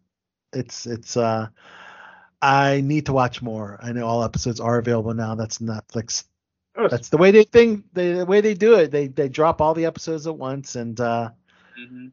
yeah definitely looking forward to checking that one out for sure all right so netflix uh, also has a big slate for october because i guess they're really big fans of uh, halloween and they're calling it netflix and chills we'll, we'll play on words with the I like it. catchphrase netflix and chills which will be a slate of new horror films and tv shows coming out um, there's um, a film called The School for Good and Evil, which which stars Charlize Theron and Kerry Washington. Um, there's also Tim Burton's um, much anticipated Wednesday series. Oh, I want to see that. That looks good. It's a spin on the Addams Family, uh, starring Jenna Ortega. And Towson University's own Mike Flanagan, the mind behind Haunting of Hill House, Bly Manor, Midnight Mass, will uh, will be back with um, his adaptation of The Midnight Club. Oh, I Uh, want to see that too. It looks. It sounds like the premise sounds really, really good. Yeah, he's he's a brilliant, brilliant showrunner and uh, and um, director. Um, and of course, early early roots of uh, Mike Flanagan's uh, film career. I got to be on one of his sets. So look where he is now. Look where I am. Man, Jesus Christ. what You're do hosting a podcast. What, what did I do wrong? You're you're starring in commercials, Al. I, I appreciate the vote of confidence. Yeah. Keegan Michael Key and Jordan Peele's Wendell and Wild also part of this slate. They just dropped a trailer and it looks really awesome. I don't know if anyone saw it. It's a stop motion animated horror film, and um, it's Henry Selick's first film since 2009's Caroline. Um, Coral. yeah, I love. Oh, Coraline is one Sorry, of my Coraline. all-time favorites. Coraline's Yeah. one of your all-time favorites. I love Coraline. okay, It's so good. well you should be checking this one out. I know. I didn't know about this. I'm gonna definitely. Yeah, Because trailer's Coraline out. was also a stop motion. Yep. Um, Exactly. And that's same with exciting. Nightmare on Elm Street. Um, sorry. Help me here. The Nightmare Before Christmas. There you go. Yeah, yeah, Nightmare on Elm Street was not a stop I motion. know, I know. You know, that's, So- that's what we need to create, a stop motion Nightmare on Elm Uh, Street. So Wendell and Wild, voiced by Key and Peele, respectively, um, enlist the help of Kat, voiced by Lyric Ross, 13-year-old child, um, to summon him back to the land of the living. And uh, yeah, so uh, Selick and uh, Jordan Peele co-wrote the adapted screenplay for this. So also includes Angela Bassett, James Hong, Tamara Smart, Ving Rhames in supporting roles. So. Hmm. Uh, another film to look out for is Mila Kunis's Luckiest Girl Alive. They just dropped the trailer for that one as well. Um, and it's based on a book. Uh, and uh, Mike Barker uh, directs the film. So, uh, yeah, so basically it's about um, Mila Kunis's character, Annie FaNelli, uh, shares the news of her wedding to Luke, played by Finn Wittrock. Luke comes from money, uh, but apparently she has something no trust fund can buy, and that's the edge. Well, anyways, um, Annie's dreams are about to come true with a new job, wedding, etc. When her fiance introduces her to a past acquaintance who doesn't remember her, as she flashes back to a buried memory of a shocking incident that took place when she was younger. So they're going back and forth in a flashback about a possible crime that um, her character Annie committed. Um, and uh, interesting, interesting, interesting plot there. Um, trailer is out. Check it out. Uh, let's see. Wow, we're moving this rather quickly, guys. Number nine, Disney Plus. Well, we're already talking about She-Hulk: Attorney at Law, which is a lot of fun. Make sure you check it out. But um, this Thursday, September 8th, is Disney Plus Day. It's right ahead of the D23 Expo. Mhm. So for fans of Marvel, Pixar, Star Wars, everything, uh, we're also going to get Thor: Love and Thunder dropping on Disney Plus. If you missed it in the theaters, you get to see it. Um, uh, Pinocchio, which we talked a little bit about last week, because that trailer just dropped, and it's a fantastic trailer if you've seen it. Originals such as Cars on the Road, uh, Brie Larson's hybrid docu series, Growing Up, and for you Star Wars fans, Obi Wan Kenobi: A Jedi's Return, which is a um, making of documentary similar to the other documentaries you saw for The Mandalorian. We'll definitely be watching that. I'm I'm excited. That's uh, Disney Plus. Disney Plus Day on Thursday, guys. That's gonna be really, really, really cool. Um, all right. So uh number 10 on my list, since we already talked about She-Hulk, let's talk about some House of the Dragon, baby. Woohoo! Oh man, this is such an incredible show. Big Paul, are you watch are you watching it? Yeah, it's great. It's fantastic, isn't it? It is fantastic. Let's talk a little bit about um, episode uh, three. Um, and uh, I think the most compelling war scene was uh, the the I guess the latter third, which Yeah. shows and what's an incredible scene where Matt Smith's Daemon Targaryen is is pretty much, you know, you th- you think he's gone because he's it's a losing battle Yeah. against whoever their enemies are, and um, he doesn't utter a single word in his scene, but it, the performance is just really compelling. And uh, of course, of course, the dragon saves the day, right? I mean, it is the House of the Dragon, right? These Targaryens, you know, they know everything about uh, having the dragons on their side and Dracarysing the fuck out of these people. Uh, it was it was pretty pretty crazy. But that's like towards the end of the episode. But the beginning was quite compelling too, Paul, wasn't it? It was all about uh, who was going to be heir to King um, King Viserys, right? Yeah, man, I, I thought it was pretty good. I mean, it seems like they, I don't know, it seems like it has the vibe of the original series. It kind of, other than last season, last season or last series just kind of, I don't know, just kind of, it just didn't work. But this one's like all back on track. I they're they're in good hands. Um, the the one who directed the Battle of the Bastards, Michael Sapochnik, I believe his name is.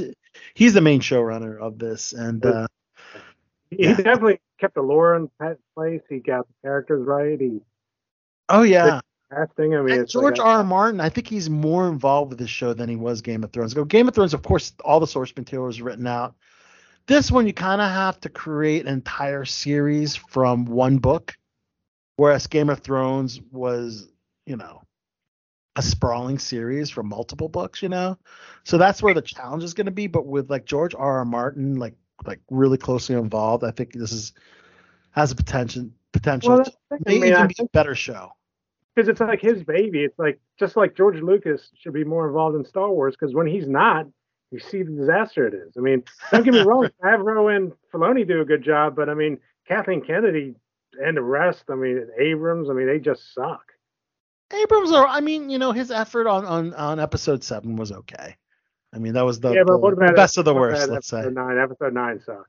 I I get it. I get it. Dino, are you watching House of the Dragon yet? Are you a fan? Yeah. Uh huh. Can you Yeah. can you comment on episode 3? I Haven't seen episode three. That's a problem. Okay, you haven't seen episode 3 quite yet, but yeah, it was Not just more they do You're a little bit of a time jump. Uh 2 years, I believe, or 3 years because they already have a baby um a son, a son heir.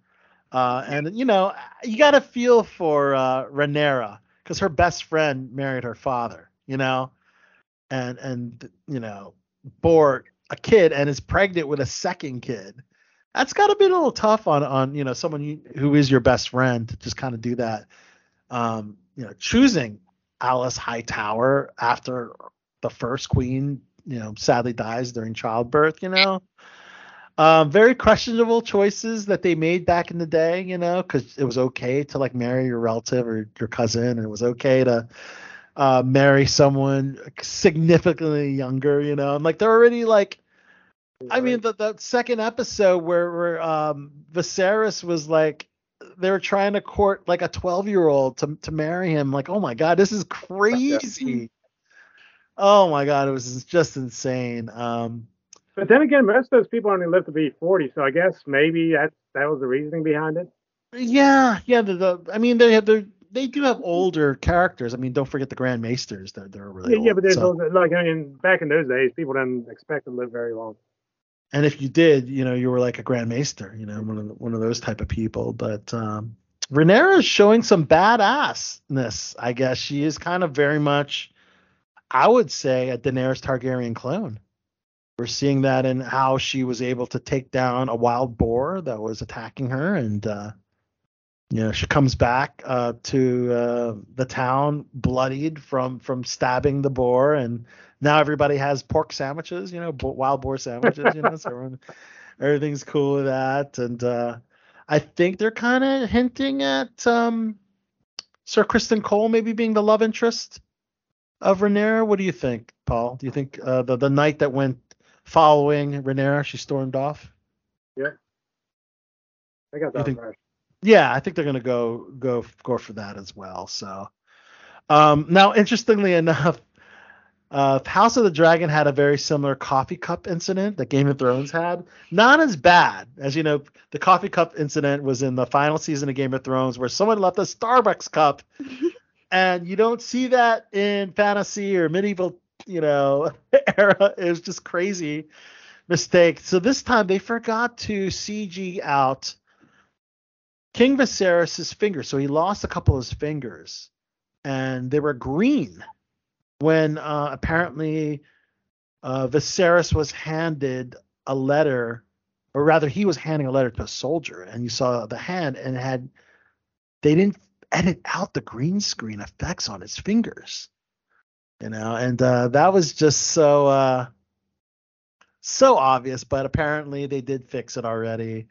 It's just so funny that a show with such a huge budget does not have one staff member just to with a fine tooth Like, comb. way less than Oh, of That is like that super is nowhere noticeable. near Rings of Power budget. I know, I know. We're gonna get into that. We're gonna get into that. Um, but uh, yeah, I don't know. It's uh, it's uh, it still has a very, very significantly crazy budget, I'm sure. But you know, um, all right. So that's um, House of the Dragon, also on HBO. Zazie Beetz um, is going to star in Steven, Steven Soderbergh's upcoming HBO Max series Full Circle. Basically, an investigation into a botched kidnapping uncovers long held secrets connecting multiple characters and cultures in present day New York City. So look out for that one. All right. And um yeah, let's um take a classic cut break and we'll talk Amazon, Lord of the Rings, and the rest. So uh you know, I was trying to think of what would be a good classic cut, and uh, you know, I had to go rock and roll with our guest, um, Tony Vincent. You know, he's a rock Broadway superstar, and I was like thinking, hmm, who who could we uh, feature? And uh, I was looking at the birthday list, and there is a rock icon in Chrissie Hynde celebrating her 71st birthday today on September September 7th. Uh, she is the uh, front woman of the Pretenders, and uh, this is one of my favorite songs from the '80s, guys, which is a fantastic song. It's called "Don't Get Me Wrong," uh, and uh, great song, guys. So we're gonna take that classic cut, and we'll be back for more BTB.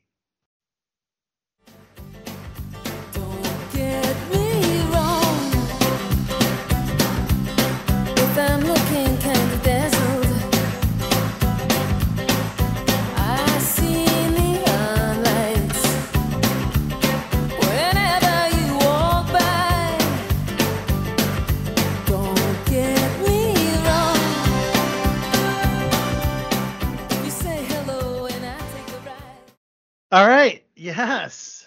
Don't get me wrong. yeah. The Pretenders, Chrissie Hynde. Um, fantastic song, guys. All right.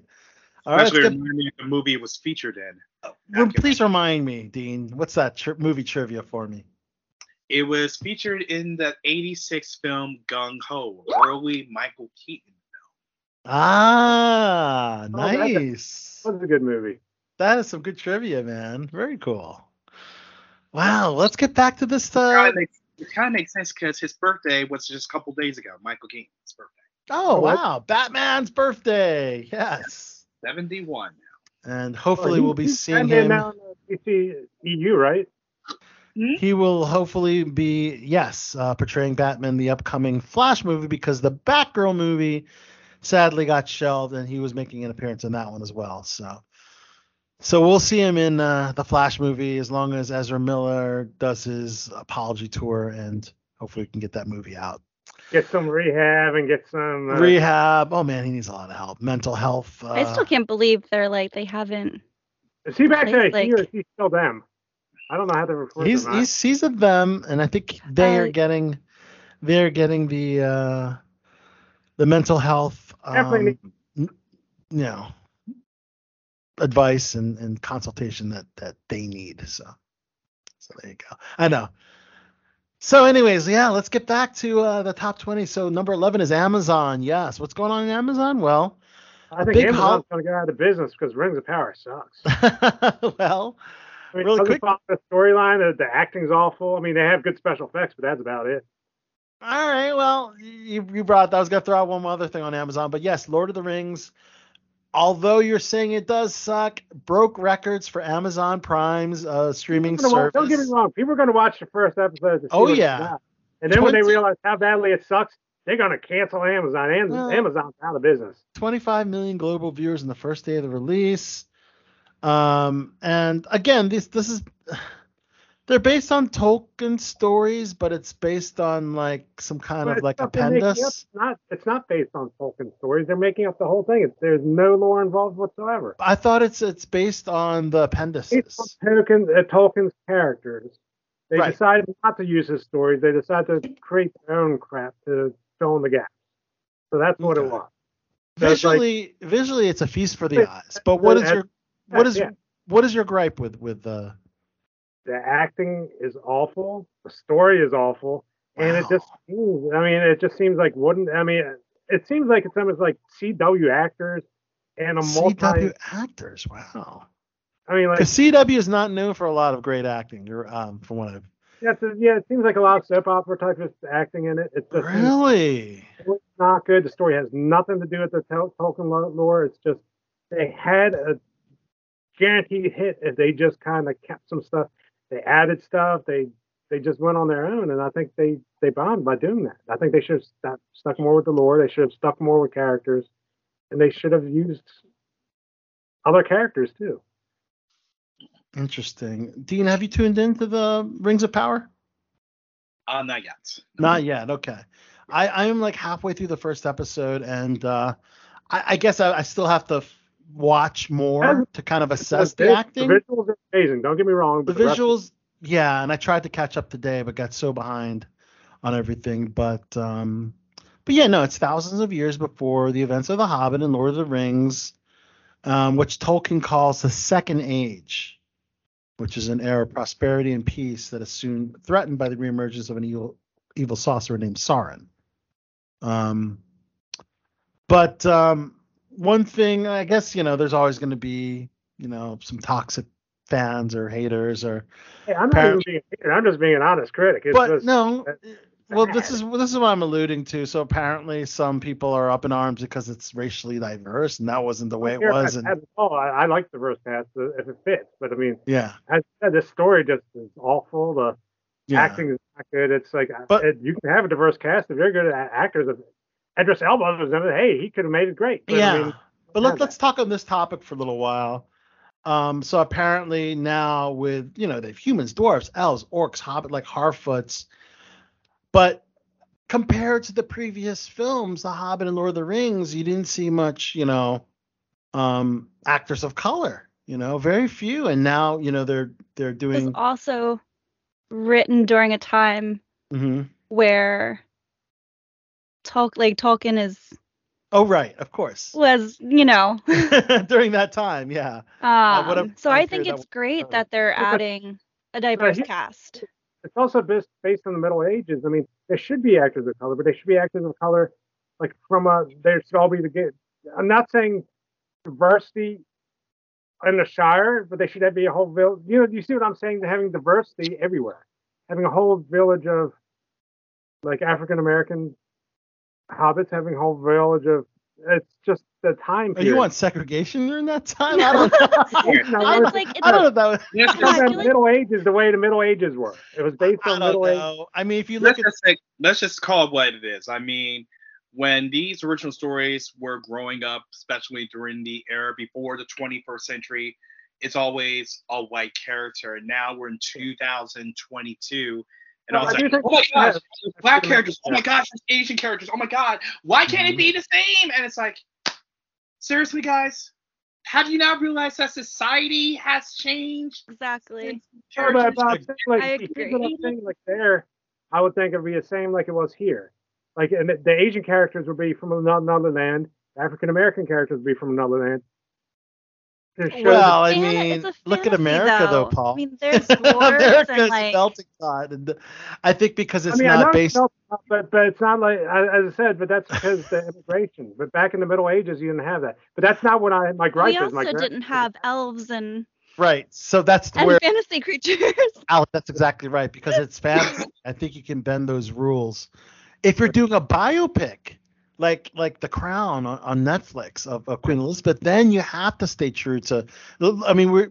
I know Dean, you're a Downton Abbey fan. Of course, that's the, the whitest cast you can think of, but Yeah. they're being accurate Friends to is that time Friends period. is the right? mod. Friends and Seinfeld's probably the closest whitest cast of recent times. Like, Right, Oh yeah, you're right. That was pretty bad. right. So See, that um, one should have been all white because that, that should have had some diversity in that cast. Yeah, the thing is, so- like, But it's but it's a damn shame. It's really a damn shame that they're harking on. I'm not people arguing on that. who I'm are harking on acting in fictional this. Hold on, we're and talking about- characters. Are you Yeah. kidding me? It's like it's fiction, folks. It's not like they are a certain color or, or what the Yeah. fuck? Seriously?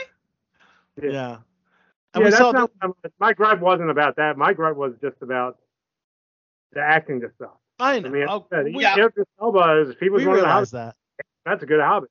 We just wanted to bring that up because this is another um Uh, my, my article logic that- because of the time period it would be, it would be like taking place in Europe, right? Kind of based on the European lore. But I don't know. yeah, I mean that's a thing. I mean, you know, I think like it's Also- a fantasy world, and plus, like if you think about it, like I mean, Tolkien, brilliant writer, you know, but let's face it, like during that time, a lot of people were racist, so that's why there weren't any people of color in his books. And so No, I I think think- with the England were there? Because I mean, they, they didn't. Did they have slavery in England? It wasn't like it wasn't like the No, United they didn't States. have. I don't think they had slavery, Ingram, but they they were really segregation. they might have, yeah, they might have really not been a. For and especially with the Brexit um, in recent times, mhm. when um, Brexit came about, there was a lot of racism about um, people from another country, and they want them Right. to go back to where they came from, similar to what Uh, um, we had to do with for the last five seven years. Yeah. So some of the actors of color uh, for um, Rings of Power include Lenny Henry, Ismael Cruz Cordova, Nazanin Bonandi, Sarah Zwang Bagani, Sorry if I'm mispronouncing these names. Maxine Cunliffe, Sophia Novetti. Um, so yes, I mean traditionally um, fantasy is white dominated, but um, the think that should diverse casting. is- I, I just don't even even know who those people are. It's like it's like if you're gonna do a big big budget thing like that, at least have somebody that somebody knows who they are. I mean, I'm not trying to Well- disparage those actors. I just don't know who they are. I just don't think they're they did. a. Yeah, I mean, I guess none of the cast are really household names, right?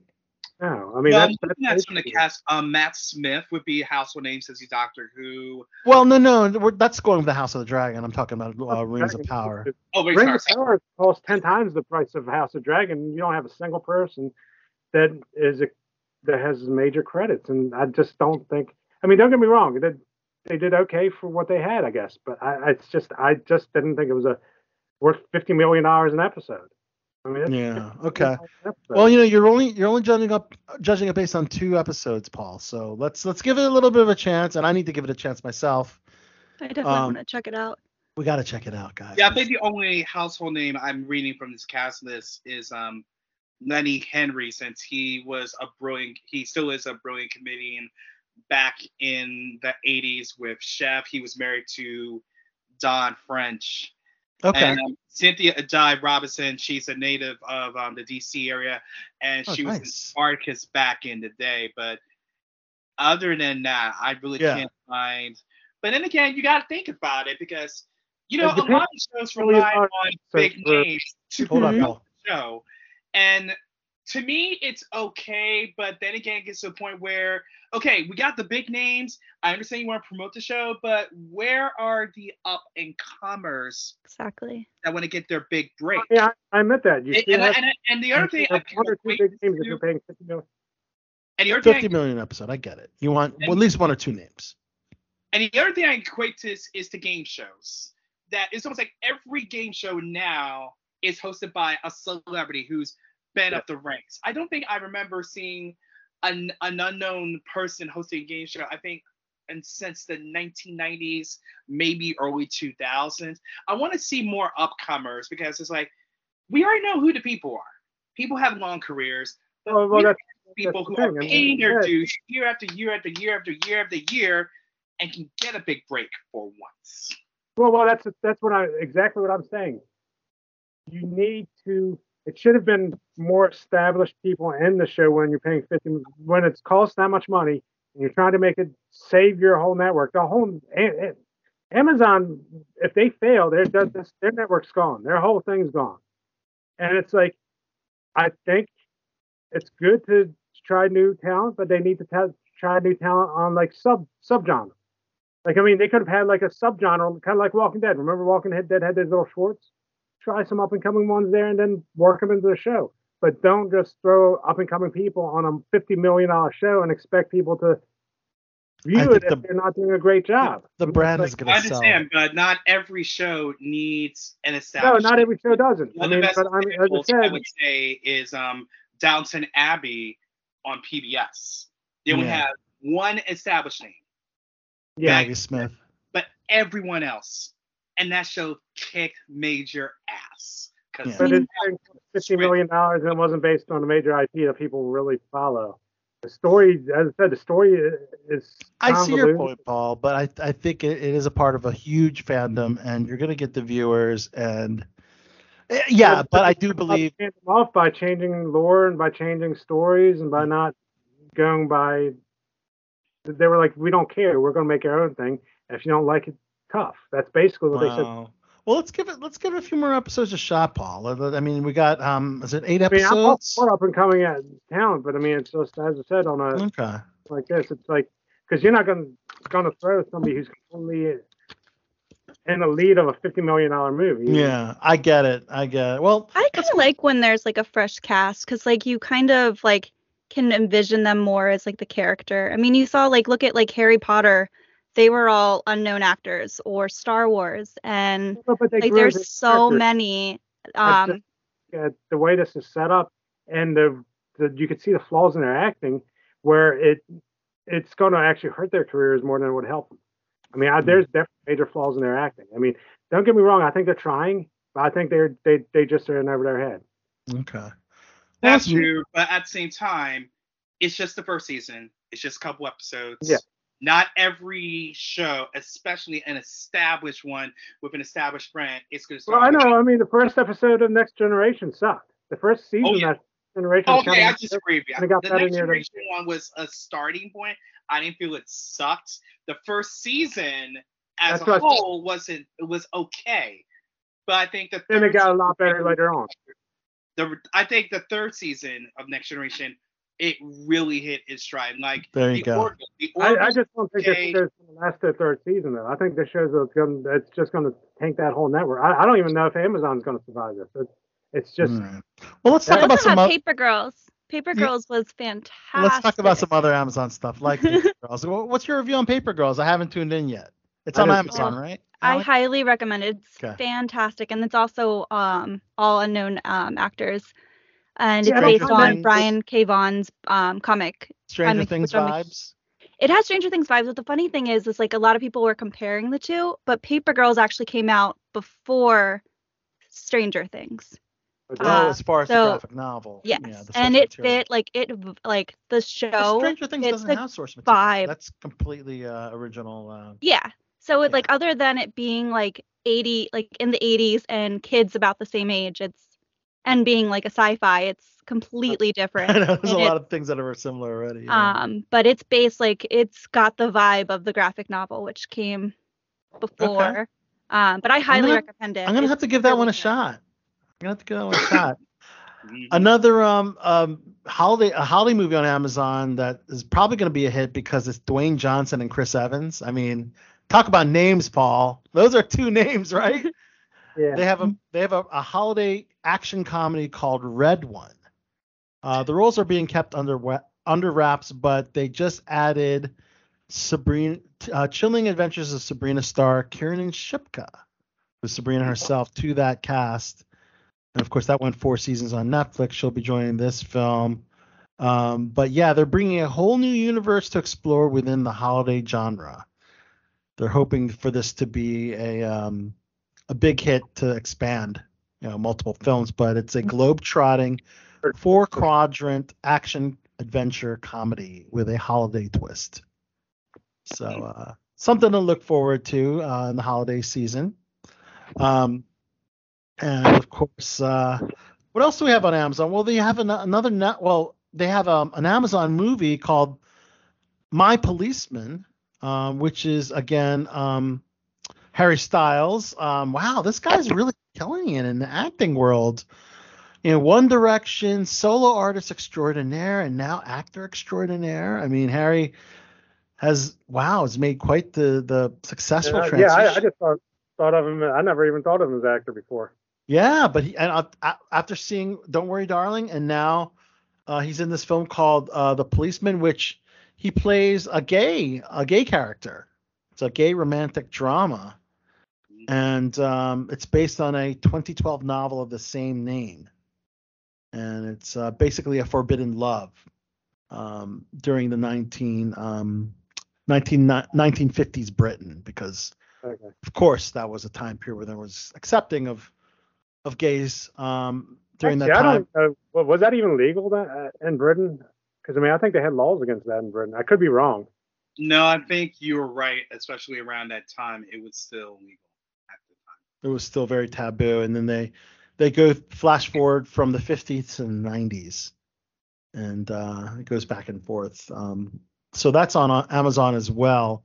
It's going to uh, hit theaters october 21st but then land on amazon prime on the 4th and amazon's going to have a new subdivision uh, of a of a network called amazon freevee which is going to be um, completely free which is right in the title freevee one of the series is a green as a comedy called Clean Slate with George Wallace and Laverne Cox from Orange Is the New Black.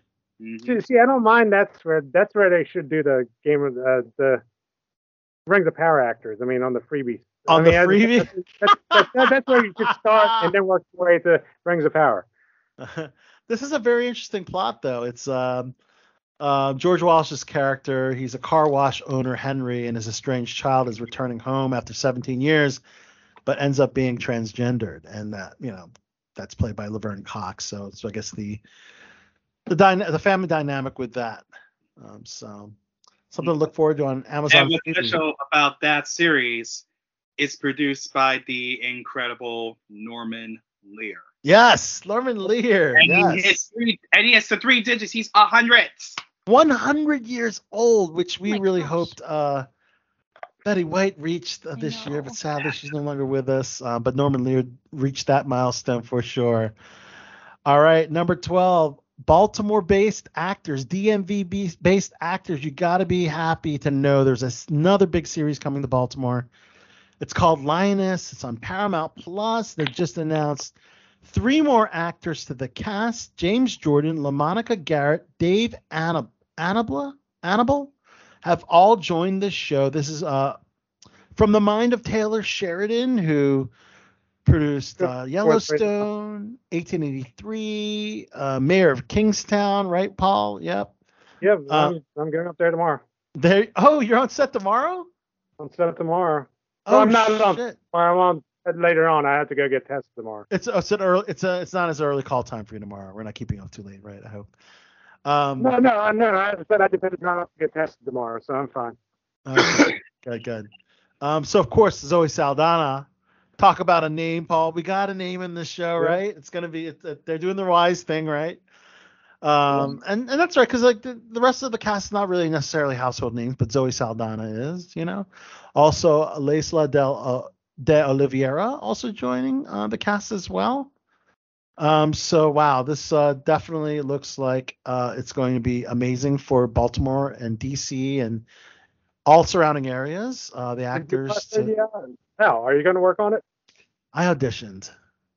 I am uh, I am really really hope I'm holding off for uh, more opportunities to audition right now. So I'm gonna I'm gonna I'm going to step back from background work on this particular project right now because Um, I'm still in that audition pool right now. But um, It's awesome. yeah, thanks. Fingers crossed for you. audition for a film uh, up in Pittsburgh. Also, I don't know if you knew about this one yet or not. Oh yeah, they're gonna- Ethan Coen's comedy. Yeah, Yeah, uh, I just auditioned for that one. you did. Wow, congratulations, man. Holy shit. I don't know if I'm going to get it, but I I mean, mean, that's I still great. Let me know if you do book. I didn't even apply for it. They just kind of called me. I was like, okay, I'll, I'll audition this. You actually read for a role. Mhm. Wow, that's crazy.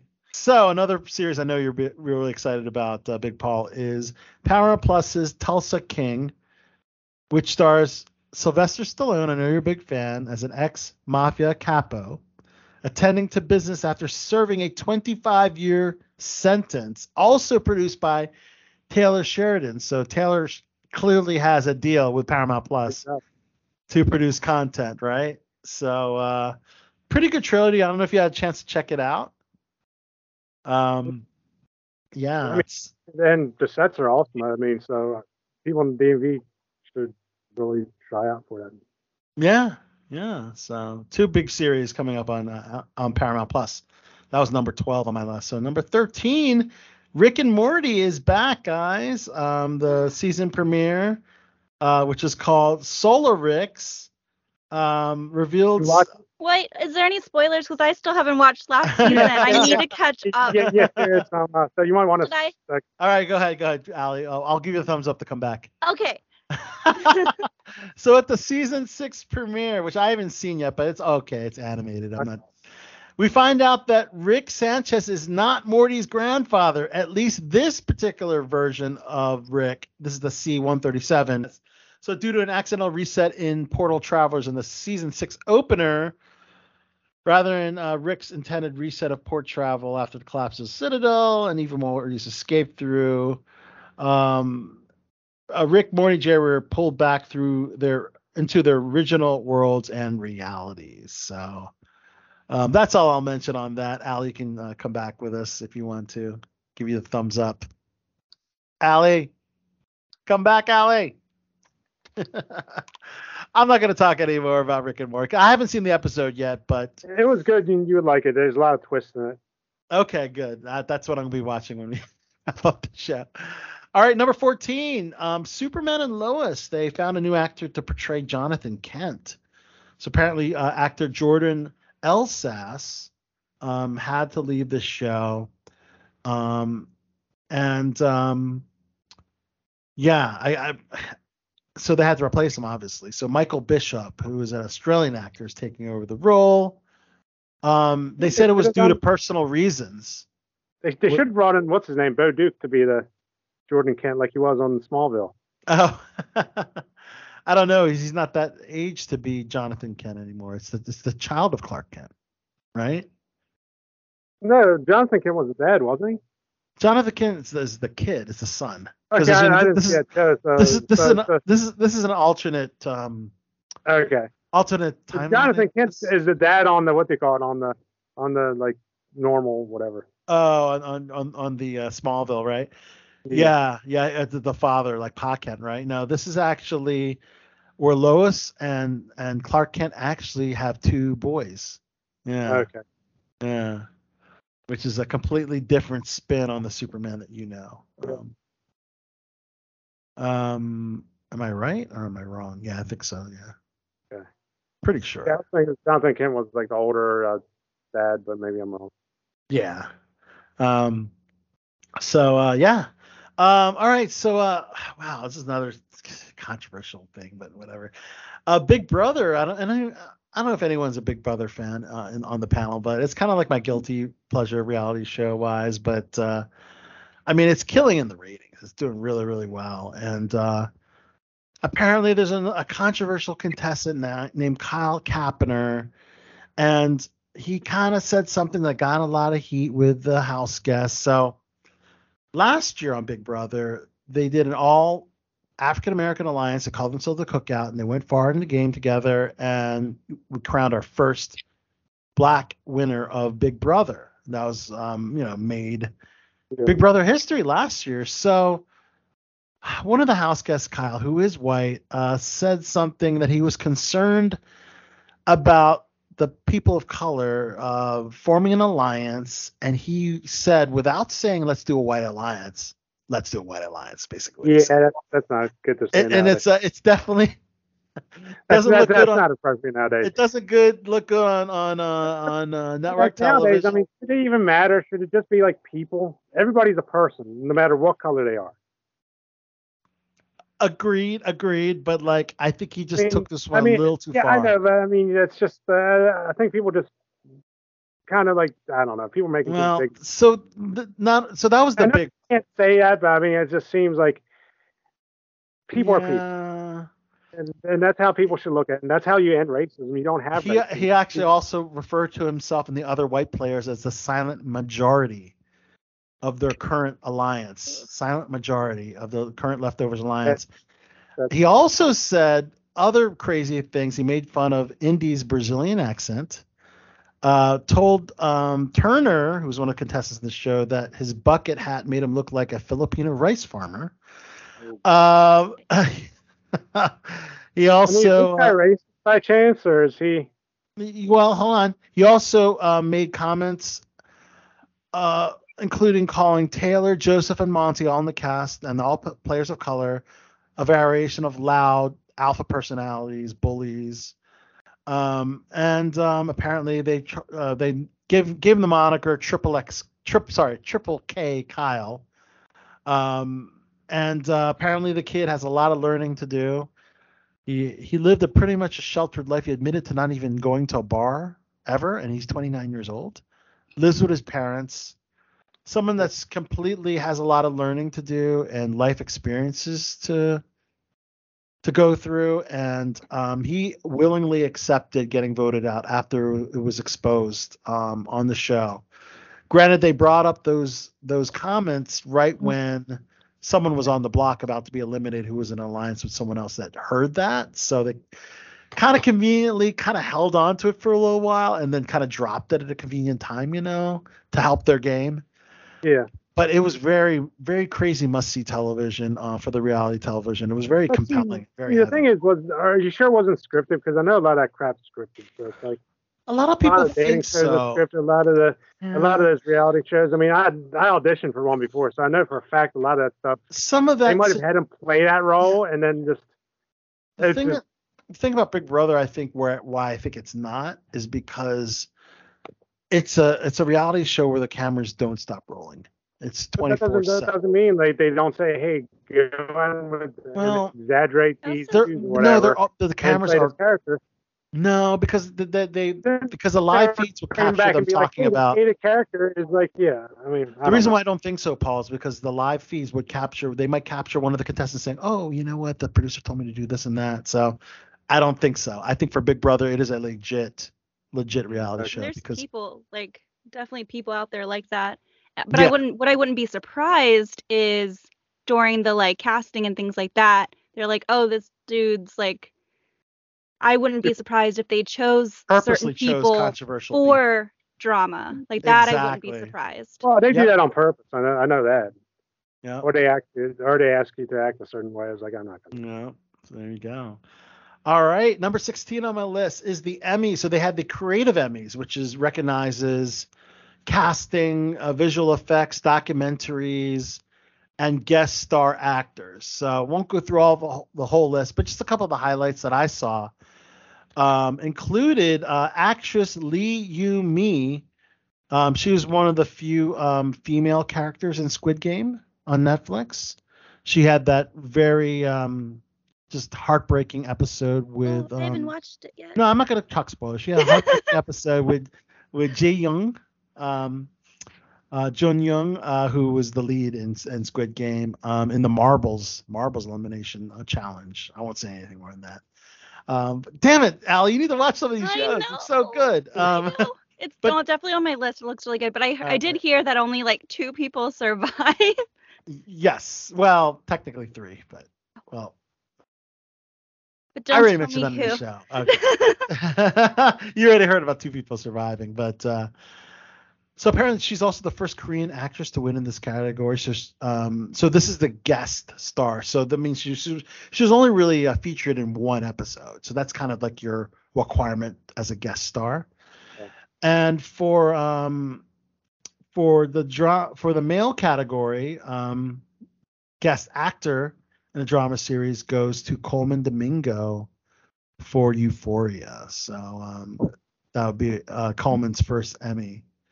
Um, Nathan Lane won his first um, guest actor in a comedy series uh, for his role as Teddy Dimas in Only Murders in the Building. That's on my list too. Yeah. And then M- Laurie Metcalf won her fourth Emmy for her guest actress role in Hacks. On HBO. So those are the actors. The rest of the actors will be on September 12th, uh, which is my birthday, incidentally. The the big uh, primetime Emmy Awards. That's uh, uh, next week. Um, but uh, they did. Um, You need to have a birthday uh, Emmy party. that's not a bad idea, man. I don't know. It's a weekday. It's kind of it's kind of tough, but uh, I will be having some uh, socials. Uh, I'll, I'll like, be letting letting people know about that one. Um, but there's some um, DMV um, presence made in the uh, Emmys, uh, the Creative Emmys. One is um, a YouTube series called Anacostia. Mhm. Anthony A. Anderson, not to be, be confused with the Anthony Anderson, but uh, he was recognized and nominated for Outstanding Actor in a Short Form Comedy or Drama Series. Uh, he did not win Best Actor, but he was nominated. Um, Tim Robinson um, won as various characters, and I think you should leave with Tim Robinson. And Dopesick, um, which I got to be a part of, which I was so happy to portray. one As of, did I.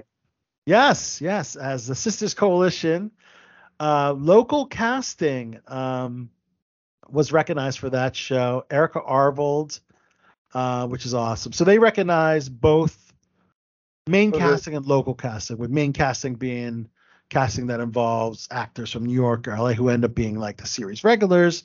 And then you have location casting, which is all the the co-stars and some guest stars. Um, and shout out to Erica Arvold representing the DMV, one of the renowned casting directors in our region. So congratulations, Erica, for being nominated. Although Dopesick didn't win, the casting team did not win. White Lotus, um, HBO's show, that won the award. Um, a couple other highlights include Peter Jackson winning um, best uh, director for his Disney Plus um, documentary called The Beatles Get Back. So he won Outstanding Documentary or Nonfiction Series, which is pretty cool. Um, I mean, it's the Beatles, right? You know, it's an eight-hour, um, ne- nearly eight-hour documentary. So it's um, episodic, I guess, uh, right? Yeah, makes sense. Uh, chrono- chronicling the uh, Beatles' 22-day recording their "Let It Be" album. President Barack Obama has his first Emmy. Can you believe that? For his uh, Netflix docuseries "Our Great National Parks." President Obama couldn't be there, so RuPaul accepted on his behalf. That's an interesting one. Accept, right? Um, Chadwick Boseman honored posthumously for his voiceover work in Marvel's What If series. Very well deserved. We definitely miss uh, Chadwick Boseman. His presence will be felt in the upcoming Black Panther movie. Um, Stranger Things music super, supervisor Nora Felder won um, for outstanding music supervision. She's the one that made Kate Bush's uh, "Running Up That Hill" a hit again. That song is 40 years old, uh, So good. uh, nearly 40 years, um, uh, 17 years. Uh, sorry, uh, 37 years uh, old song. Um, and uh, yeah, just made that song an instant hit back on the Billboard charts. I bet every freaking 80s band, like Rick Astley, Culture, like all these 80s like legacy bands are like calling uh Stranger Things uh, producers to try to get their songs in the next season. And the next season is the final season of Stranger Things, by the way. What I loved was like Kate the um when they had Kate Bush's song and like mixed it in with like the Yeah. Stranger Things music. Like that was so good. Yeah, at the end credits, you mean? Fantastically done. That was the end credits, right? Mhm. Yeah, that was fantastic. So fantastic. And now we have, like I mentioned with our interview with Tony Vincent, two people that are one short of an EGOT. Eminem won an Emmy Award for their Super Bowl performance, you know, for their Really? outstanding variety special. And Adele won an Emmy for a CBS special One Night Only. So both of them only need a Tony now to get that cover. I don't know. I, I didn't like Eminem's performance. I mean, I thought it was kind of. I don't know. I don't know. The apparently the Television Academy, Academy thought thought it was great, good enough to give them um, an Emmy for that, right? For the for the outstanding variety special, the Super Bowl halftime Yeah, but it wasn't even. I don't know. It wasn't even about him. It was more about like the rest of the rappers. Okay. I mean, that's what I mean. It's supposed to be about like the Los Angeles rap, rap scene, not Eminem. Eminem's from Yeah. the 40s. He was just because he was a rapper. That's the only reason he was even there. I mean, I I I mean, I really was getting it to Snoop Dogg if I was going to get it to somebody or uh, well. I mean, I think I think they well no, I think it, that the whole every performer um won an Emmy because uh, they were collectively a part of that performance, oh, right? it's, Right, it's a whole group. Okay. I think it's the whole it's everybody that performed. Even 50 Cent hanging upside down was uh I think he's recognized. So anybody who was a part of that Actually, Uh, did he win an Oscar? Because I mean, he might be up there for. He- Because he, I know he does a lot of acting and producing and stuff. I don't think he has an Oscar now. But we, we we know that Eminem has an Oscar for Eight Mile. Yeah, 50 Cent. Because I don't know. I think he might he might be a Grammy and an Emmy winner now. I think he needs two more. I'll have to He check needs it on for that. one. Ape Man three. Yeah. And of course the big Yeah, Emmys. Eminem did win an Oscar back in 2003 for Lose Yourself, Best Original Song. Yep, lose yourself. Woohoo. All right, some presenters for the upcoming uh, Primetime Emmy Awards. So this is all like best actor, supporting actors, directors, and the series itself. Um, of course, Succession leads the nominations uh, with 25 nods. Ted Lasso and White Lotus, 20 nods each. Wow, HBO is really um, doing well. Of course, Well, Ted, I- Ted Lasso is Apple, but And and HBO, I have to give a lot of respect to. I mean, they're doing it really. They're just killing it. I mean, it just seems like they're just yeah. doing a better job than a lot of streaming services right now. I mean, Netflix throws whatever out there, Amazon's throwing whatever's out there. They Well- just don't care. They just throw content out no matter if it's good or not. Yeah, well, yeah, that's the thing. HBO is very particular HBO is kind of like, hey, let's put out good content. Same with, uh, I guess even Net- AMC, the network, does a good job of Netflix just wants to drop as much content as they can. Yeah. You know? Yeah. Um, some presenters uh, at the upcoming Emmys: Kerry Washington, Amy Poehler, Ariana DeBose, Angela Bassett, Will Arnett, Vanessa Bayer, Kelly Clarkson, Taye Diggs, Diego Luna, Molly Shannon, um, Mariska Hargitay, and Chris Maloney, to name a few, um, and Selena Gomez, um, who's also nominated uh, for as a cast, of course, for Only Murders in the Building, which I have yet to see. I don't know if That any- was a good show. How Is it a good show? I want to see it. I, I heard it's watched it. really Martin, good. Martin Ford. How do you Yeah. not watch that show? And Selena Gomez. I love Selena Gomez. Me and Those are two legends right there. I have Mhm. yet to check that out, man. I have to check it How out. could you not watch anything without with Steve Martin? I mean, he's awesome. Yeah. Mhm. Okay. Well, you're not the first person that told me I need to watch Only Murders in Buildings. So I'll It's put that definitely on. on my list too. Yeah. Mhm. So, um, so yeah, the Em- the Emmys uh, fall on my birthday, uh, September 12th. So of course, yeah, Emmys is like a huge week of events. You know, there's all these events. They have like Apple TV's hosting a post party. Walt Disney, of course, is hosting a post party. HBO Max and HBO throwing post parties. So it's gonna be a wild time in Hollywood. I wish I was there. God damn it.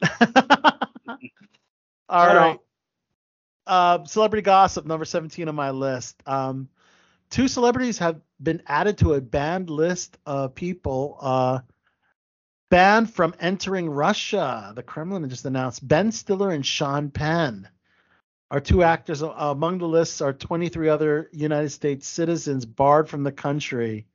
Isn't that crazy? And it's because of their stance with supporting Ukraine. And uh, I mean, it's a little crazy. I mean, uh, you know, with Ukraine and Russia's ongoing war. But um, I don't know. They're just. Uh, I think it's crazy that, that that they're taking the power of a celebrity. What they what a celebrity can What do. makes no sense. Uh, Go. Did Sean Penn meet with uh, Kim Jong Il or whatever his name is uh, in Did he? Korea? Did he meet with him? I don't know. Is that those- either that or he met with Castro? He met with one of those crazy guys. Dean, did Sean Sean Penn meet with Kim Jong Un? I don't know. I don't know if I recall I'm that. trying one. to remember. Dennis Rodman. interviewed somebody who was like like crazy. Like I forget who it was. Yeah. I don't was one of know. Those dictators. I mean, maybe it don't was think he did. I mean, it's just really the maybe fact it was maybe it was Fidel Castro or somebody. It was somebody like that where like nobody else. They, they were like yeah that that's maybe maybe maybe he met with with a particular uh you maybe it was Fidel Castro then if it wasn't. oh Fidel Castro. This is, must have been many years ago. Uh, Fidel. It was a few uh, years ago. I mean, because it was a big deal that like he was like interviewing this guy, and it's like Fidel Castro is no like a- longer with us, The is he? answer to that question is no. The um, leader he met was Hugo Chavez back in Hu- 2000. Hugo. okay, I knew I knew it was one of those dictators. Thank you. Thank you, Dean, on the scene. Okay. Yeah. Um, all right. Number 18, Pauley Perrette opening about suffering a massive stroke last year. So Oh. she tweeted that uh, on September 2nd, one year ago, she had a massive stroke. And, um, you know, she's still with us today. And she talks about how she's cheated death so many times. She said she almost died from a hair dye allergy. That's kind of crazy. Really? She also said she has food allergies. She's a domestic violence and rape survivor. And she was assaulted by a crazy homeless person and almost died. And she said she's still here. Man, that's crazy. Um, talk about like nine lives.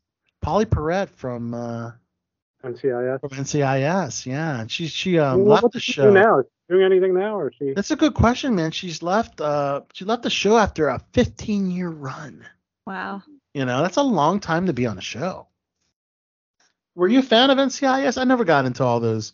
The one It show, was okay. I mean, it was like it was one of those shows you could put on like when there's like nothing else nothing on. on, like, you watch it and you watch the entire episode because you kind of get hooked on for the beginning because you want to know what happens. Mm.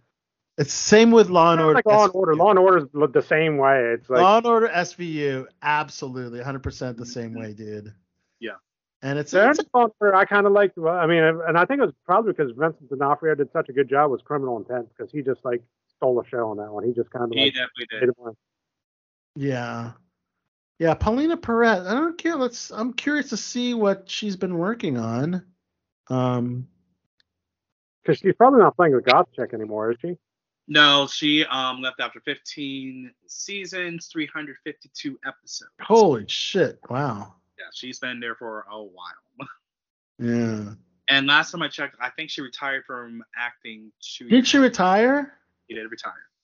Oh, that's Okay. young. I- I'm looking at her uh, IMDb right now. I'm just curious to see if she's got anything in the works because that that is a very good question. Uh, Yeah, uh, looks like yeah, she doesn't have any film in development. She did a show called Broke in 2020. Okay. Um, that was it. She hasn't done anything in 2021 or 2022. She's rumored to be attached to a film called To Comfort You, but yeah, you're right. Looks like she's uh, taken a step back from the acting world. hmm Yeah. She's such a talented actress. I mean, she was great in that role. Um, all right, number 19 on my list. Almost done here, guys. Um, this one really breaks my heart, man, because I love this actress dearly. I met her at New York Comic Con. She's one of the reasons I watched The Boys on Amazon Prime, and it's uh, Erin Moriarty.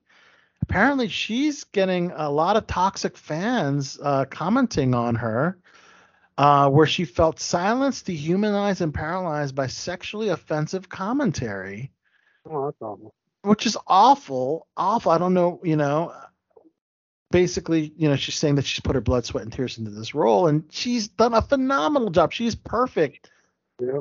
She is perfect in the role of Starlight for the for the boys, and uh, apparently, um, she gets a lot of trolling. Um, and basically said, I've opened up a vein for this role, and this kind of trolling is exactly what the role Annie would speak out against. Against everyone's going through their own battles. Let's not add to that. Like, I'll be honest. I mean, like a lot of the comic fans. I mean, chances are they've never been with a woman, so it's like right.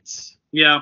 fantasize about somebody like that, and it's that that's just And they're gonna just make inappropriate comments, and uh, Yeah. you know, I mean, granted, she's a beautiful girl. Yeah. I'm just they didn't really allude to what the comments were. Maybe just acting. I don't know.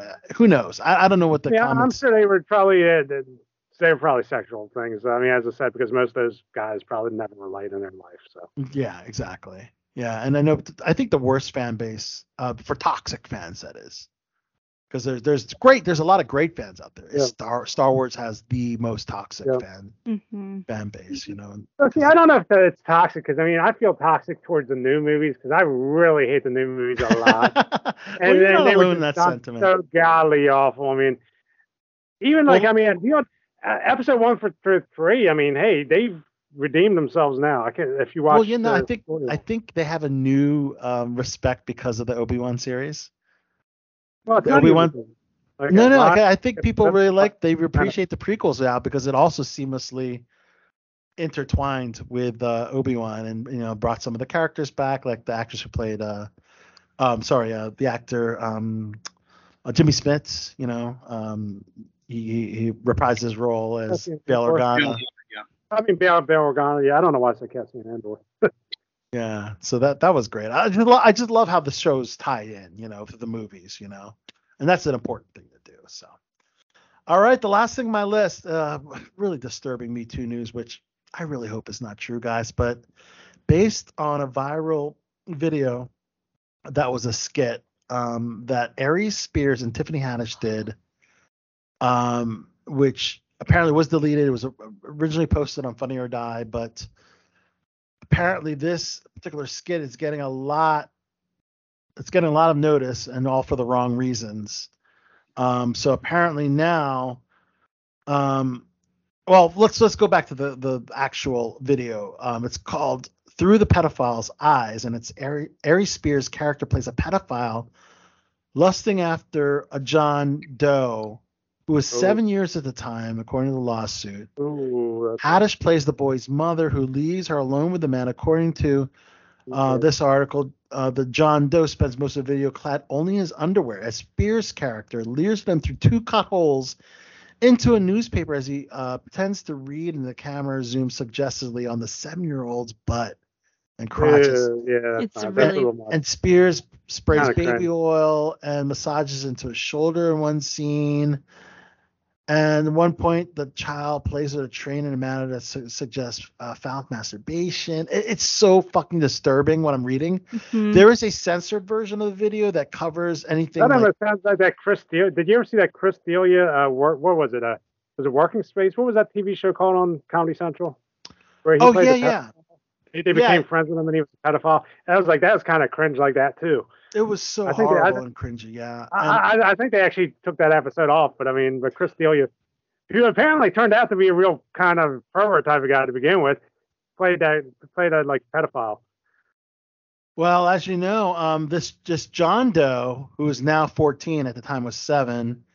Yeah, and right. another a girl who was a Jane Doe, who's now 22, filed a lawsuit and alleges Haddish and Spears, um, yeah, exploited them when they were children, which apparently, looking at that video, is the case. Now, question is, did they, even though it's a horrible material that should never be well, the they, focus of a were they been comedy skit, paid, were they paid Did- for? If they were paid. They must have signed a contract. did they did they allegedly um, uh, molest or harass or assault these kids? Um, that's what you know. That's what we need. To wait, where where were the parents at? Should the parents have been Parents probably signed off. I've read that like sh- it was actually um Tiffany Haddish's um was like friends with their mom, Yeah, that's right. kid's right. mom, and she would like watch them from time to time.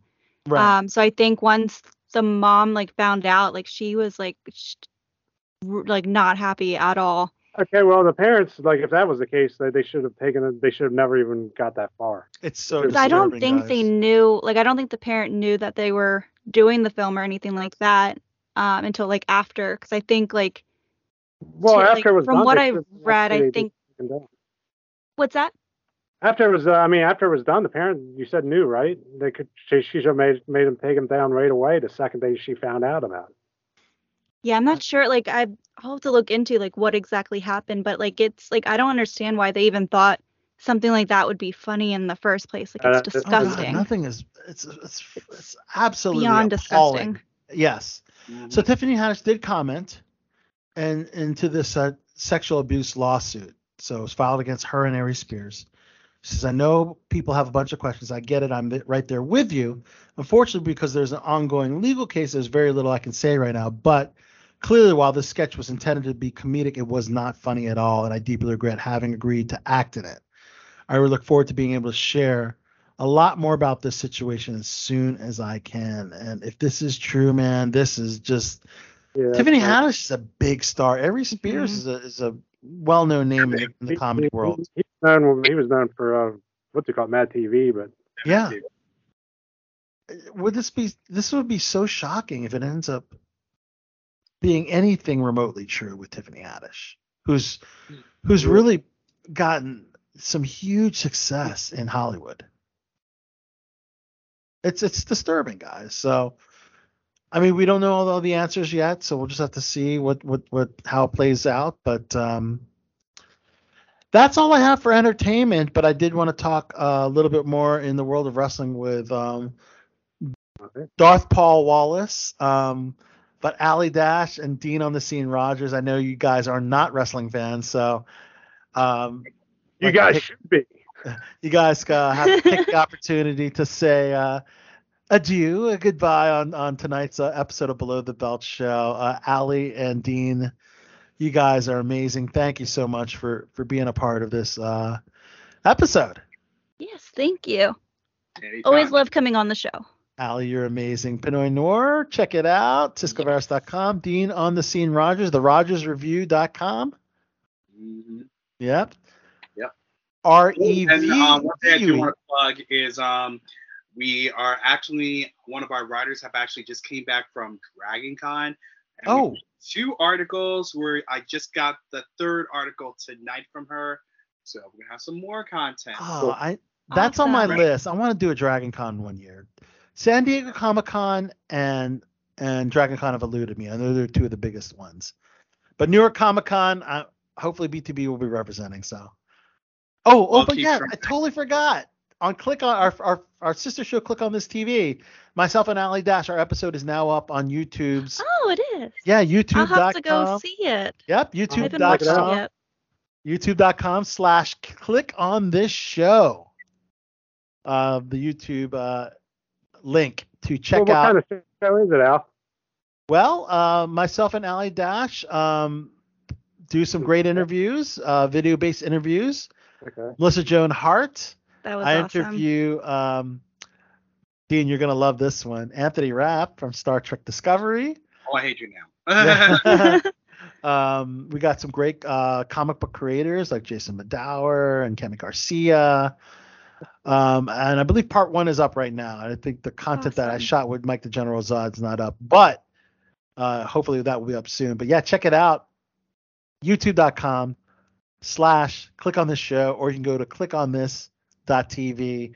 And of course, everything that we do on Click on This Show is also a part of Below the Belt Show. As you know, we played the great audio of those interviews, but you can see all the video. You can see Melissa Joan Hart uh, See it live. in all her beauty, and Ali Dash in all her beauty talking to Melissa Joan Hart. Uh, so check See, that out. you know, you should have brought wrestling up to her because she's a huge wrestling fan. For what I know, heard. and I, I just That's what I realized that if we do enough another opportunity, I'll I'll do the interview and I'll ask her wrestling. So I totally forgot about that. That'd be cool. All right, Dean and Ali, thank you so much for being a part of the show. You're welcome. All Yeah. right, Thanks. until next time. Have a good night. Good night, Ali. Good night, Dean. Good night. good seeing you, Dean. Good seeing you too, Allie. Bye. Bye Bye, bye. everyone. All right. All right, now it's a two man show as myself and Darth Paul Wallace will talk a little bit about the world of professional wrestling, which that's what I wanted to hear this week, Paul. There's there's quite a few things that happened both in AEW and in WWE. But let's Yeah. start with AEW first, guys, because this was just fucking bananas. Are you talking right? about this? Yes, CM CM Punk? Punk, situation. So it's the all out press conference. Reveal one of the dirtiest secrets in pro wrestling. So yeah, like they said, a lot of stuff that happens in the ring uh, is is crazy and, and could be wild with the storylines. But what happens outside the ring, that sometimes is more fascinating. And uh, so basically, it was a post match press conference where CM Punk talk about talk, just laid into all his fellow uh, AEW uh, stars. Hangman Adam Page. He took shots I, at I, Kenny Omega so much bad stuff about CM Punk, like this being cancer in the the locker. in the locker room, and you don't need. He was like that with of- WWE too. That's why Triple H hated him. from what I Yeah, you don't need that kind of. And I feel you know he was one of my favorite wrestlers, but if this is the result of him just being a complete asshole, then maybe I should, you know, maybe I I'm, I shouldn't be a fan of his. And a lot of it also had to do with the fact that um, they feel, I guess, a lot of people in AEW locker room feel that CM Punk's the reason why Colt Cabana is no longer with the company, and he's Oh, that- well, that is. I mean, they they have a huge beef, and he said they have like, huge beef. But I heard they weren't gonna, he wasn't going to work if uh, Colt Right. Cabana was there. So that's why I but think he Colt denied Cabana- those he denied those rumors said i don't care where he works i don't care where he sleeps he eats or whatever um so it just got really really heated man uh, he just laid into a lot of these uh AW stars called them kids, you know, kind of knocked on how they're a lot younger than him. Um, they should have been talking about MGF, MJF because that's like the the next. yeah, com- that's the next. Uh, but um, yeah, so apparently um, after this press conference where he pretty much buried so many people, he exchanged words in the locker room with with Kenny Omega and the Young Bucks, and it led to a physical altercation. And apparently, suspensions for that backstage altercation will be given to any anyone involved. So this is a list of people: Kenny Omega, Matt, Matt and Nick Jackson, the Young Bucks, uh, Pat Buck, Christopher Daniels, Michael Nakazawa, and Brandon Cutler. And um, Punk had a steal in his. see, see, the thing is with Christopher Daniels, he could have been one who like controlled the whole thing because he's been wrestling for so long, and he he should. I thought, yeah, I thought I'd read that Christopher Daniels was kind of trying to be a mediator, but maybe got a little physical. I'm guessing. But, but as I said, it seems like he he would be the one the one veteran voice that should have stepped in. Yeah, it's kind of crazy because um, Ace Steel uh, apparently was was the one that was on Punk's side, and um, yeah, rightfully so. Punk and Ace Steel. Uh, See, I, I want. I've heard rumors that Bucks and uh, Omega might be leaving just because I mean they're fed up because they created that thing and Tony Khan kind of took it from them. well, Tony Khan, Khan is a financier, you know. Well, I'm well aware of that, but I mean, You know, I'm just saying they created the whole. uh, uh, you have to go where the money walks, you know. Um, but yeah, I mean, the press conference uh, made mention of uh, Colt Cabana, Scott Colton, uh, and apparently, you know, the rumors circulated that that that's why he left um, AEW for Ring of Honor. And he said, Punk said the rumors emanated from leaks within the company, and he he vehemently denied any involvement in Cabana's career. So that's what set him off. Yes. But was he really guilty and just kind of displacing the anger? You know, we don't know.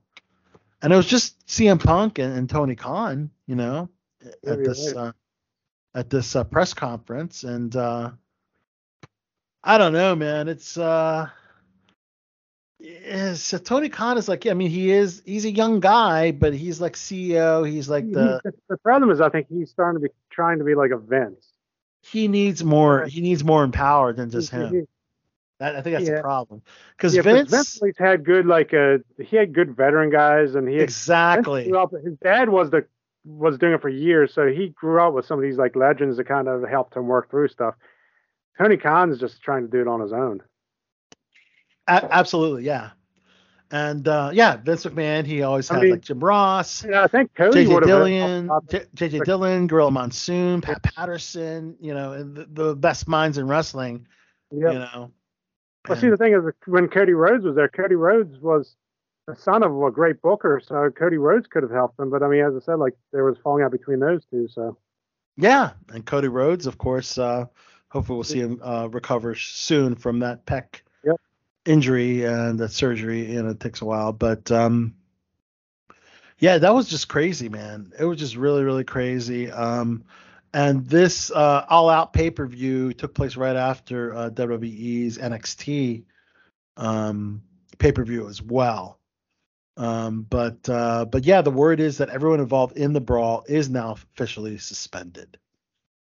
So um, Plus, the thing is with WWE, it seems like the guy, the guy that people had problems with, is gone. That a lot of those people didn't like Vince, and Triple H seems to be welcoming.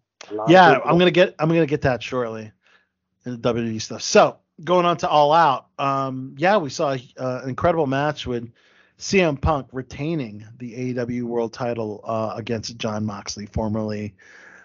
I'm Well- actually surprised they did that too, because I mean, you would think they would take it take it off him for. Yeah, the former Dean Ambrose. Yes. Um, so um, But there's somebody who's not going back to WWE. They screwed him too badly when he was there. Yeah, I mean, I think, I think maybe uh, CM Punk and and for for Jon Moxley, the, the AEW was a um, a positive move, but uh, you know we'll have to wait and see on on on others. But after after the match between CM Punk and uh, Jon Moxley, um, yeah, J, uh, MJF returned, uh, very much a uh, a long awaited uh, return. Um, and um, setting up, I guess, the, the upcoming, um, you know, I guess storyline leading into an eventual match between CM Punk and, and MJF. Yeah, which- who's going to be the heel in that match? Do you think it's going to be? wow, yeah, you're right. Because I mean, MJF is technically a heel, but it's like people really view Punk as a heel now. So. They they're gonna view him as a heel now, and yeah, especially after what happened behind the scenes in the locker room, he's definitely gonna get that too. So uh, I don't know, uh, but you know what? If anything, this whole controversy with AEW ma- makes them a little more intriguing and, and wanted to. I actually stopped watching AEW because I just lost my interest for a while. Um, but now it's this is kind like of the problem is uh, they they're running into to the WCW trend where you sign everybody everybody. and have and you don't have enough room for everybody, so your storylines suffer. Yeah, that's a, that's exactly what happened with uh, WCW. So, well, that was AEW, but a lot of stuff happened with in WWE, right, Paul? Yeah, it did. Yeah, I mean, last time you were on the show, we were talking about Vince McMahon's resignation of being CEO of WWE, which was really more like being Yeah, asked to leave because of all the negative press and the hush money that he allegedly used uh, to cover up some um, affairs, I guess he was having. Yeah, but uh, I think that was the last time we talked wrestling, Paul. Yeah. Was that Vince uh, stepped down, but uh, as a result, Triple H rose up the ranks uh, as head of creative, but not only head of creative, Paul. He was also um, given a new title, and I think it's I think it's a, a promotion, right? Um, he's also now the chief content officer. Well, that's good because I mean I like the direction he's going. we love it, and we're gonna get into all that stuff. So, Paul Levesque, otherwise known as Triple H, is head of WWE creative and talent, which we knew, but now he's going to try as C COO, chief uh, um, Operating off. con- sorry, CCO, chief content officer. Okay. uh, will continue to increase the monetization of the IP across various pro- platforms throughout the, the media rights agreements domestically and abroad. Does that mean he replaced uh, Khan? No, no. Uh, co-CEOs are still Nick Khan and Stephanie McMahon, which I think is really interesting. That Nick Khan Yeah. shares the same last name as Tony Khan, who's over in uh, AEW. company. yeah.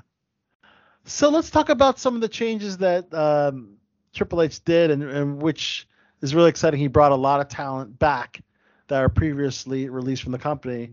With the latest being uh, this past Monday on Raw, Paul, Braun Strowman is back, the monster I never men. I never in a million years would have expected that. So No, no, I think he was still a favorite. I think they were able to work out a deal. I mean, initially the guy was making way too much money, but I'm sure he Yeah. made.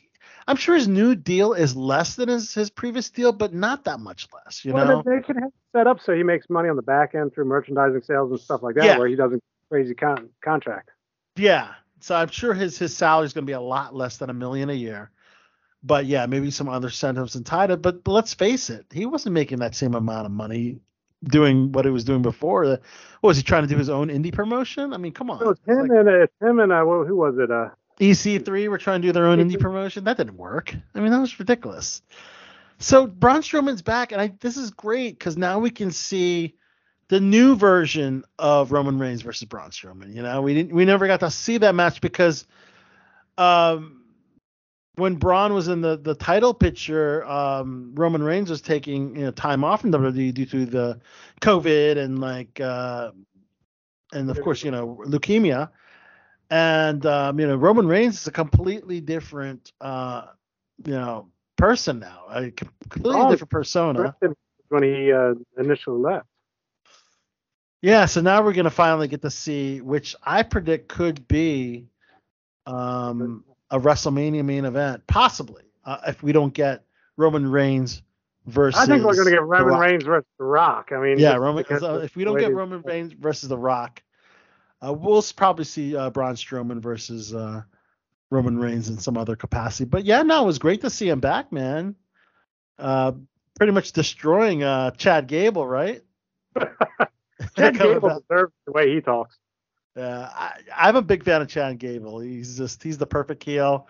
He kind of Yep. is the heel persona that Kurt Angle had, very similar. You know, even though you know it was interesting He have. actually really wrestle too. That's the thing. I mean, most people don't realize Gables are known wrestlers. He's he's a, a collegiate champion, I believe. Yeah. Is he a is he Olympic? Oh. Is he an Olympic medalist as well? I think too, maybe.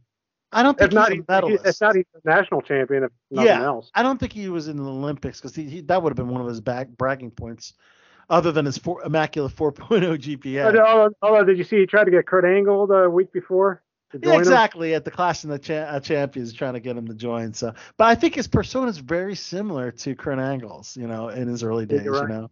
Uh, See, that would have been interesting though if Kurt Angle did join them because I mean I think that would have been like kind of Yeah. Um, let's talk about some of the names, other names that have returned because this has been a positive thing. Um, Ashante, Thee Adonis, and Top Dollar and B Fab of Hit Row, Yep. which I think they they weren't given a, a fair shot. They No. weren't given a fair shot before. I don't know. Vince must have made the call to release them before they were able to prove themselves. Give them a chance to shine, man. And I think they're super talented, man. They're good on the mic. you know, they Top rap. Dollar is really good on the mic, so I think that that could help them too. Exactly. B-Fab is hot. You know, I Yep. think they have all the makings to be a great um, force on SmackDown. And in addition, Karrion Cross and Scarlett both um, they're, they're, they were never given a chance because when Karrion Cross came on the main roster, Scarlett wasn't with him. Uh, uh, and. Scarlett, I mean, I think they would bring his wife with him. I mean, that would they just, would have to initially, but they didn't. That's why Karrion got released, but bringing him back with Scarlett was just so so much better. Yeah, so much better. And Scarlett is. Yeah, Think about what you could do with that. That you could have like the Miz and Maurice versus Karrion Cross and Scarlett. You could have all Exactly. Exactly. So I'm so happy to see them back. Uh, so you, And you could do couples now. Yeah, and it looks like they're hinting at a, a potential feud between Drew Ma- uh, McIntyre and Karrion Cross um, Yeah. as they were seated front row in that main event of Clash of the Castle, which we'll get into a little bit. Also returning to the company, Dexter Lumis. Oh, that was that was Um, eyes too. I mean, especially with him tormenting the Miz. Dude, he's got a great gimmick. He looks a little bit like like Stone Cold Steve Austin, a little bit in the face. You know, he's got he's almost Yeah, like that. He looks crazy. He's a crazy, like just stone look. You're right. Stone look, he almost has um the ringmaster uh gimmick of Stone Cold, like that Yeah. Stone Cold, you know, which you know, pun intended, because he does remind me of Steve Austin. I don't know, does he remind you of Steve Austin as well? Uh, no, In his also appearance? the I don't even know about the appearance. I mean, I, I just think, I just don't think that But I think he deserves a shot on the main roster. They didn't even give him a shot initially. They brought him on NXT, I believe, to kind of finish the business that he had with Indy Hartwell.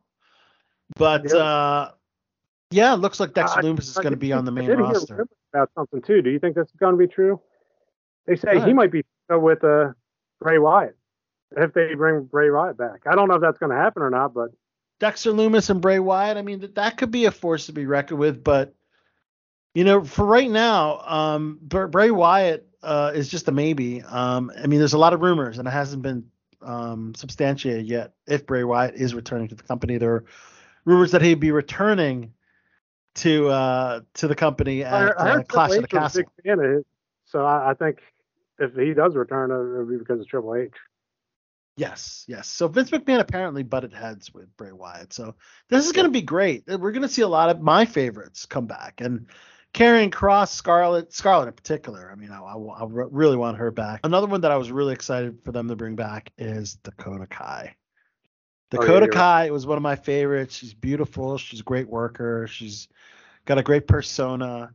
And she's just great with Bayley. You know, they kind of she kind of looks like Bayley's little sister. You know, standing Yeah, next to she her does. and uh, although she's from New Zealand, so they can't technically be uh, siblings, but uh, that was a huge mistake to let her go, and I'm so glad that Triple H uh, realized, you know, that he had to snatch her back, and uh, you gotta wonder, a lot of people that hastily joined AEW after being released are might be regretting waiting because you know, like someone like a Samoa Joe, for instance. Samoa. Joe is very close to Triple H, and they, they had a lot of respect for each other. And I think it was really Vince's call when Samoa Joe Yeah. got released for that second time, and Triple H after Triple H that saved him. Um, you know, he, he's one example. Um, but yeah, now with the, the whole backstage brawl uh, from with the Young Bucks, Omega, and CM Punk, maybe they'll be joining too. But um, yeah, th- those are some of the um, the the some of the returns. And uh, last but not least, Johnny Gargano. We haven't seen him since late 2021. He was going to come back at all because wasn't he retired? He wanted, you know what? His wife um, just had a baby, and he even said in his promos, "Yeah, I've just been changing diapers." He didn't sign with any company. I really think that Gargano uh, just wanted to uh, take a long break, and uh, you know what? I, I think he was released from that. I think they he just read it. He, his his situation was different. He wasn't released. His, his contract just expired. He just let it expire, and it just the timing um, worked out with with his Okay. wife, Candice LeRae. You know, having a baby.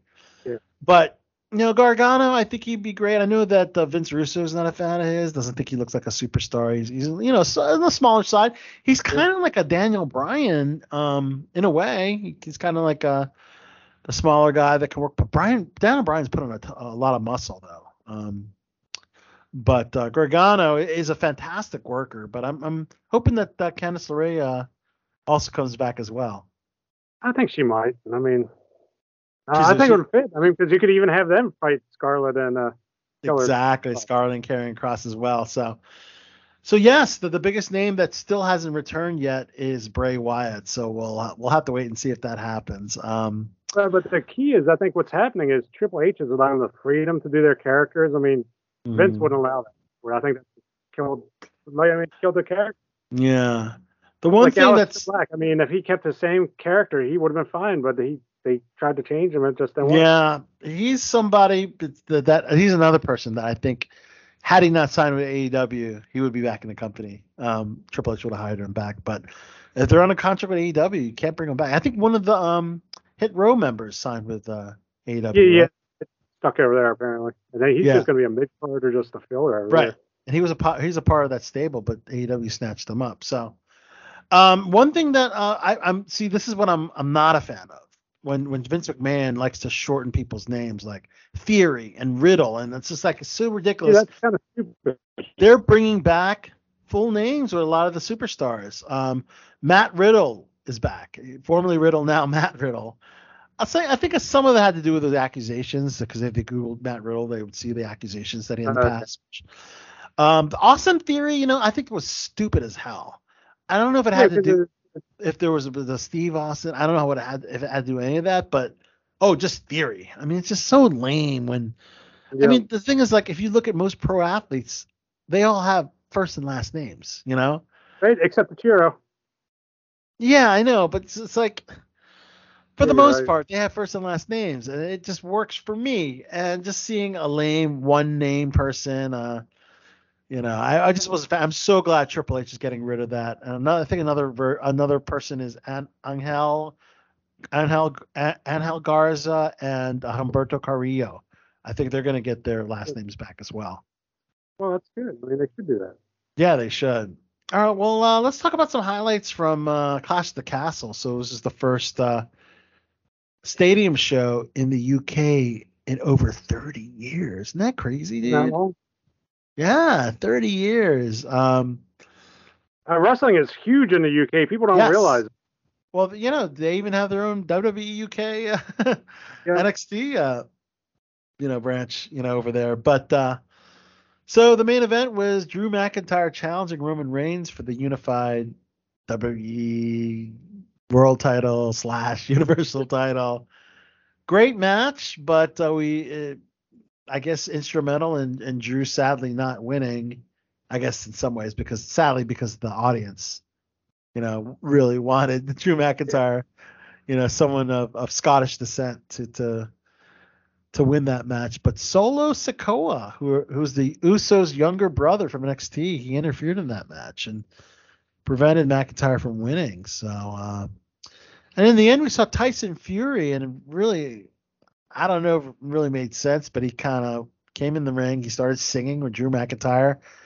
Singing American Pie, but like they're in the fucking UK. Why would you sing that doesn't make American? any sense at all. Why would you mi- sing American Pie in the UK? Unless they're trying to make him a joke, or I don't know. I guess I don't know, but I'm I'm guessing that Tyson Fury wants another you know match with WWE. I'm guessing that's why. He he's he's English and he was there in, in, uh, in the audience, and it was good to you know throw that out. Um, but uh, one of the big shockers was uh, in the tag match of Edge and Rey Mysterio taking on Judgment Day. That's Damian Priest and uh, Finn Balor.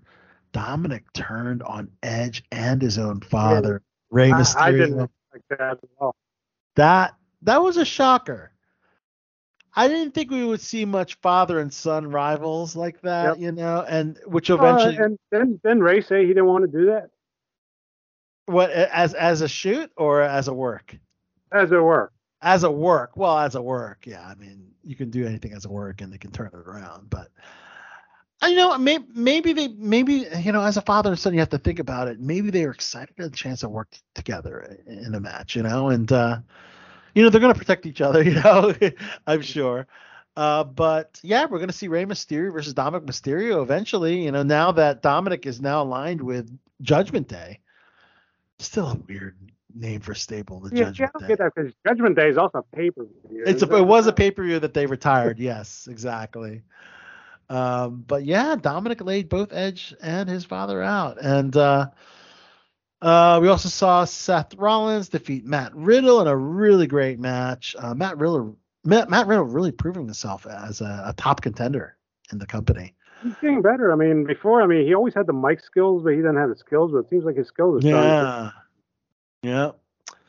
Liv Morgan, wow, still surprising us defeating Shayna Baszler. So two legit Ultimate Fighting MMA people. Uh, Liv Morgan, as hot as she is, uh, defeated uh, both of them. Uh, I heard Riddle was working with her to teach her some MMA uh, MMA wow. moves. To, okay, that that that would probably work. God, she is such a hottie, Liv Morgan. Yeah. Uh, love, I love watching her work in the ring with. Uh, Shayna must have been loving. I know, I know Shayna's into the ladies, so she must have been. That. um, and a very like very stiff match. Um, Intercontinental Champion Gunther defeated Sheamus, and uh, what did you think of this one? I don't know. It was just a back and forth. I, I mean, it's an old school match. I mean, Old school, okay. right? Yeah, very stiff with one another. So, and then we saw Bayley, Iyo Sky, and Dakota Kai, which is interesting. Sky and Kai kind of rhyme. That is kind of a cool, uh, like a heel stable. I mean, they just do such a good job. I mean, just Yeah. have Ellie as a mouthpiece. Yep, exactly. And defeated Bianca Belair, Asuka, and Alexa Bliss in the opener. Um, so overall, a very, um, very uh, entertaining pay per view. No titles changed hands too. So that that was another one that you know was surprised to see happen. But that's pretty much WWE. And of course, uh, you know, we did mention a little bit of Raw. We saw the return of Braun Strowman. Uh, I think it's just a matter of time before we see Bray Wyatt. Who else would you love to see back in the company? I don't know. Do you think they would bring EC3 back because they brought Braun Strowman back? He never really got a shot either. They kind of just like used him as enhancement talent. Yeah, I, yeah, I'm, Yeah, I'm all older, I'm all but- about giving people another shot. You know, there's one guy that I kind of got emotionally carried on because he he cried on online, and that's um, Drake Maverick, and he was given you a know, second that, that, chance. now's the perfect time to bring him back with Top Gun Yeah. Maverick. I mean, am I right? Yeah, exactly. I felt I legitimately felt so bad for him, and then they changed the storyline because he was already in the tournament, and they released him before he was in that cruiserweight tournament Yeah. To to be in the finals, and then get another contract, and then he was released shortly afterwards. I'm like, oh man, I hope I really hope I think that was because Vince didn't like the shorter wrestlers, but I think uh, Triple H gives everybody a shot no matter what. that's the thing. I mean, there's still a market for those guys. I mean, look at Johnny Gargano. That that was definitely not a Yeah. Vince guy. That was Mhm. definitely not a Vince guy. So, heck, I think he he probably thinks Tommaso Ciampa is, is a, a small guy, but they're gonna well, get that's him what he did. He, then he kind of buried Tommaso Ciampa until Triple H took over. until Triple. Apparently, Triple H and Tommaso are, are pretty tight. So, if you're good with And, uh, Triple H, Tommaso had good matches with Gargano. I mean, that was, they, there were some phenomenal matches they had in NXT. Absolutely. Absolutely. So I'm I'm really looking forward to seeing what other changes Triple H brings. Um I noticed that with Triple H is giving emphasis on title matches, you know, like we're you know, we finally have women's tag team championships, you know, uh after they've been, you know.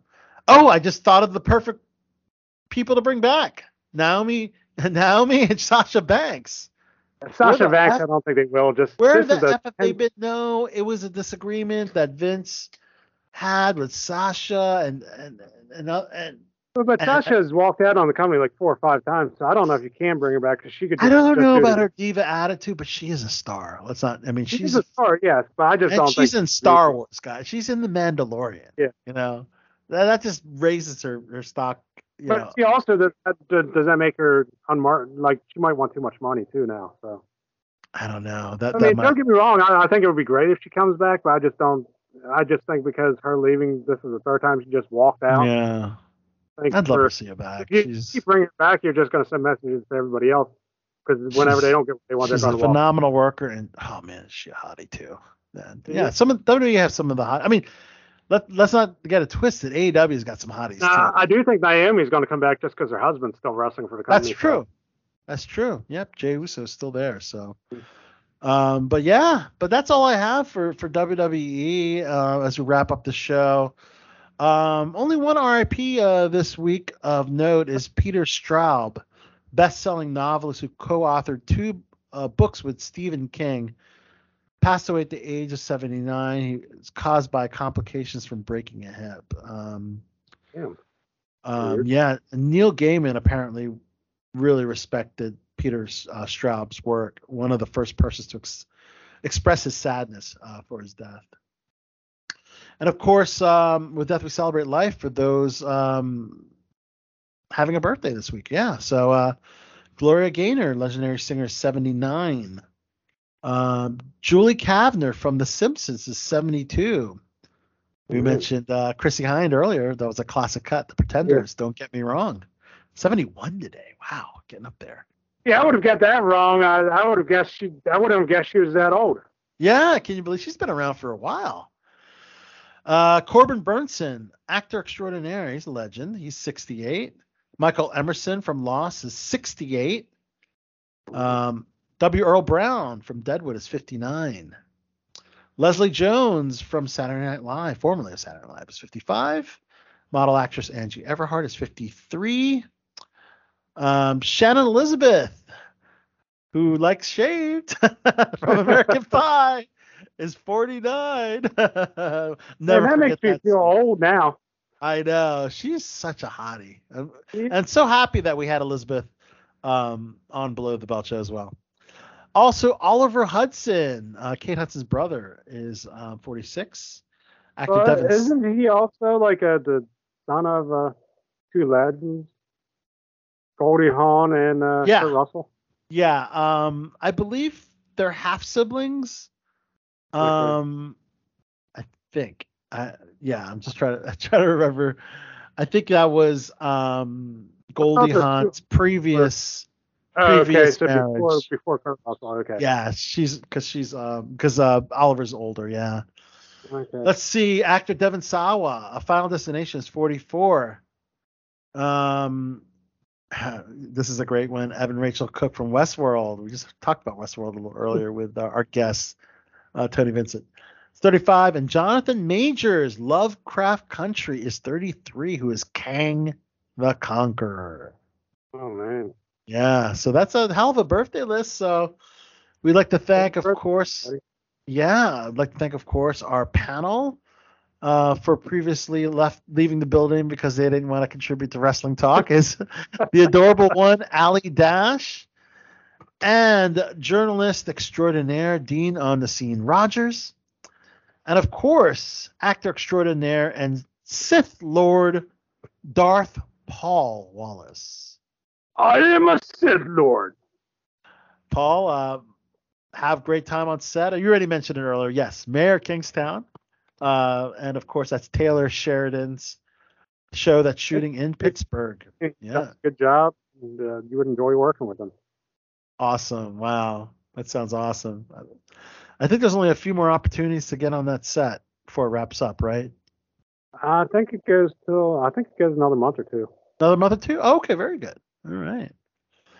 So that's all I have. Oh yeah, uh, thank you for our special guest, uh, Tony Vincent, Broadway star, and make sure you check out um, his amazing um, master class at WVU We'll put in a link in our description for uh, where you can uh, find the information and get tickets. And I'm Al Celebrity Soto, uh, and we will see you guys next week. Until then, peace. Yeah. Well, it has been a ill show tonight and I think we have all learned some valuable lessons. This is your bot for the bad boys of Baltimore saying. Until next time, keep chilling. Like a villain. Goodbye, goodbye, goodbye.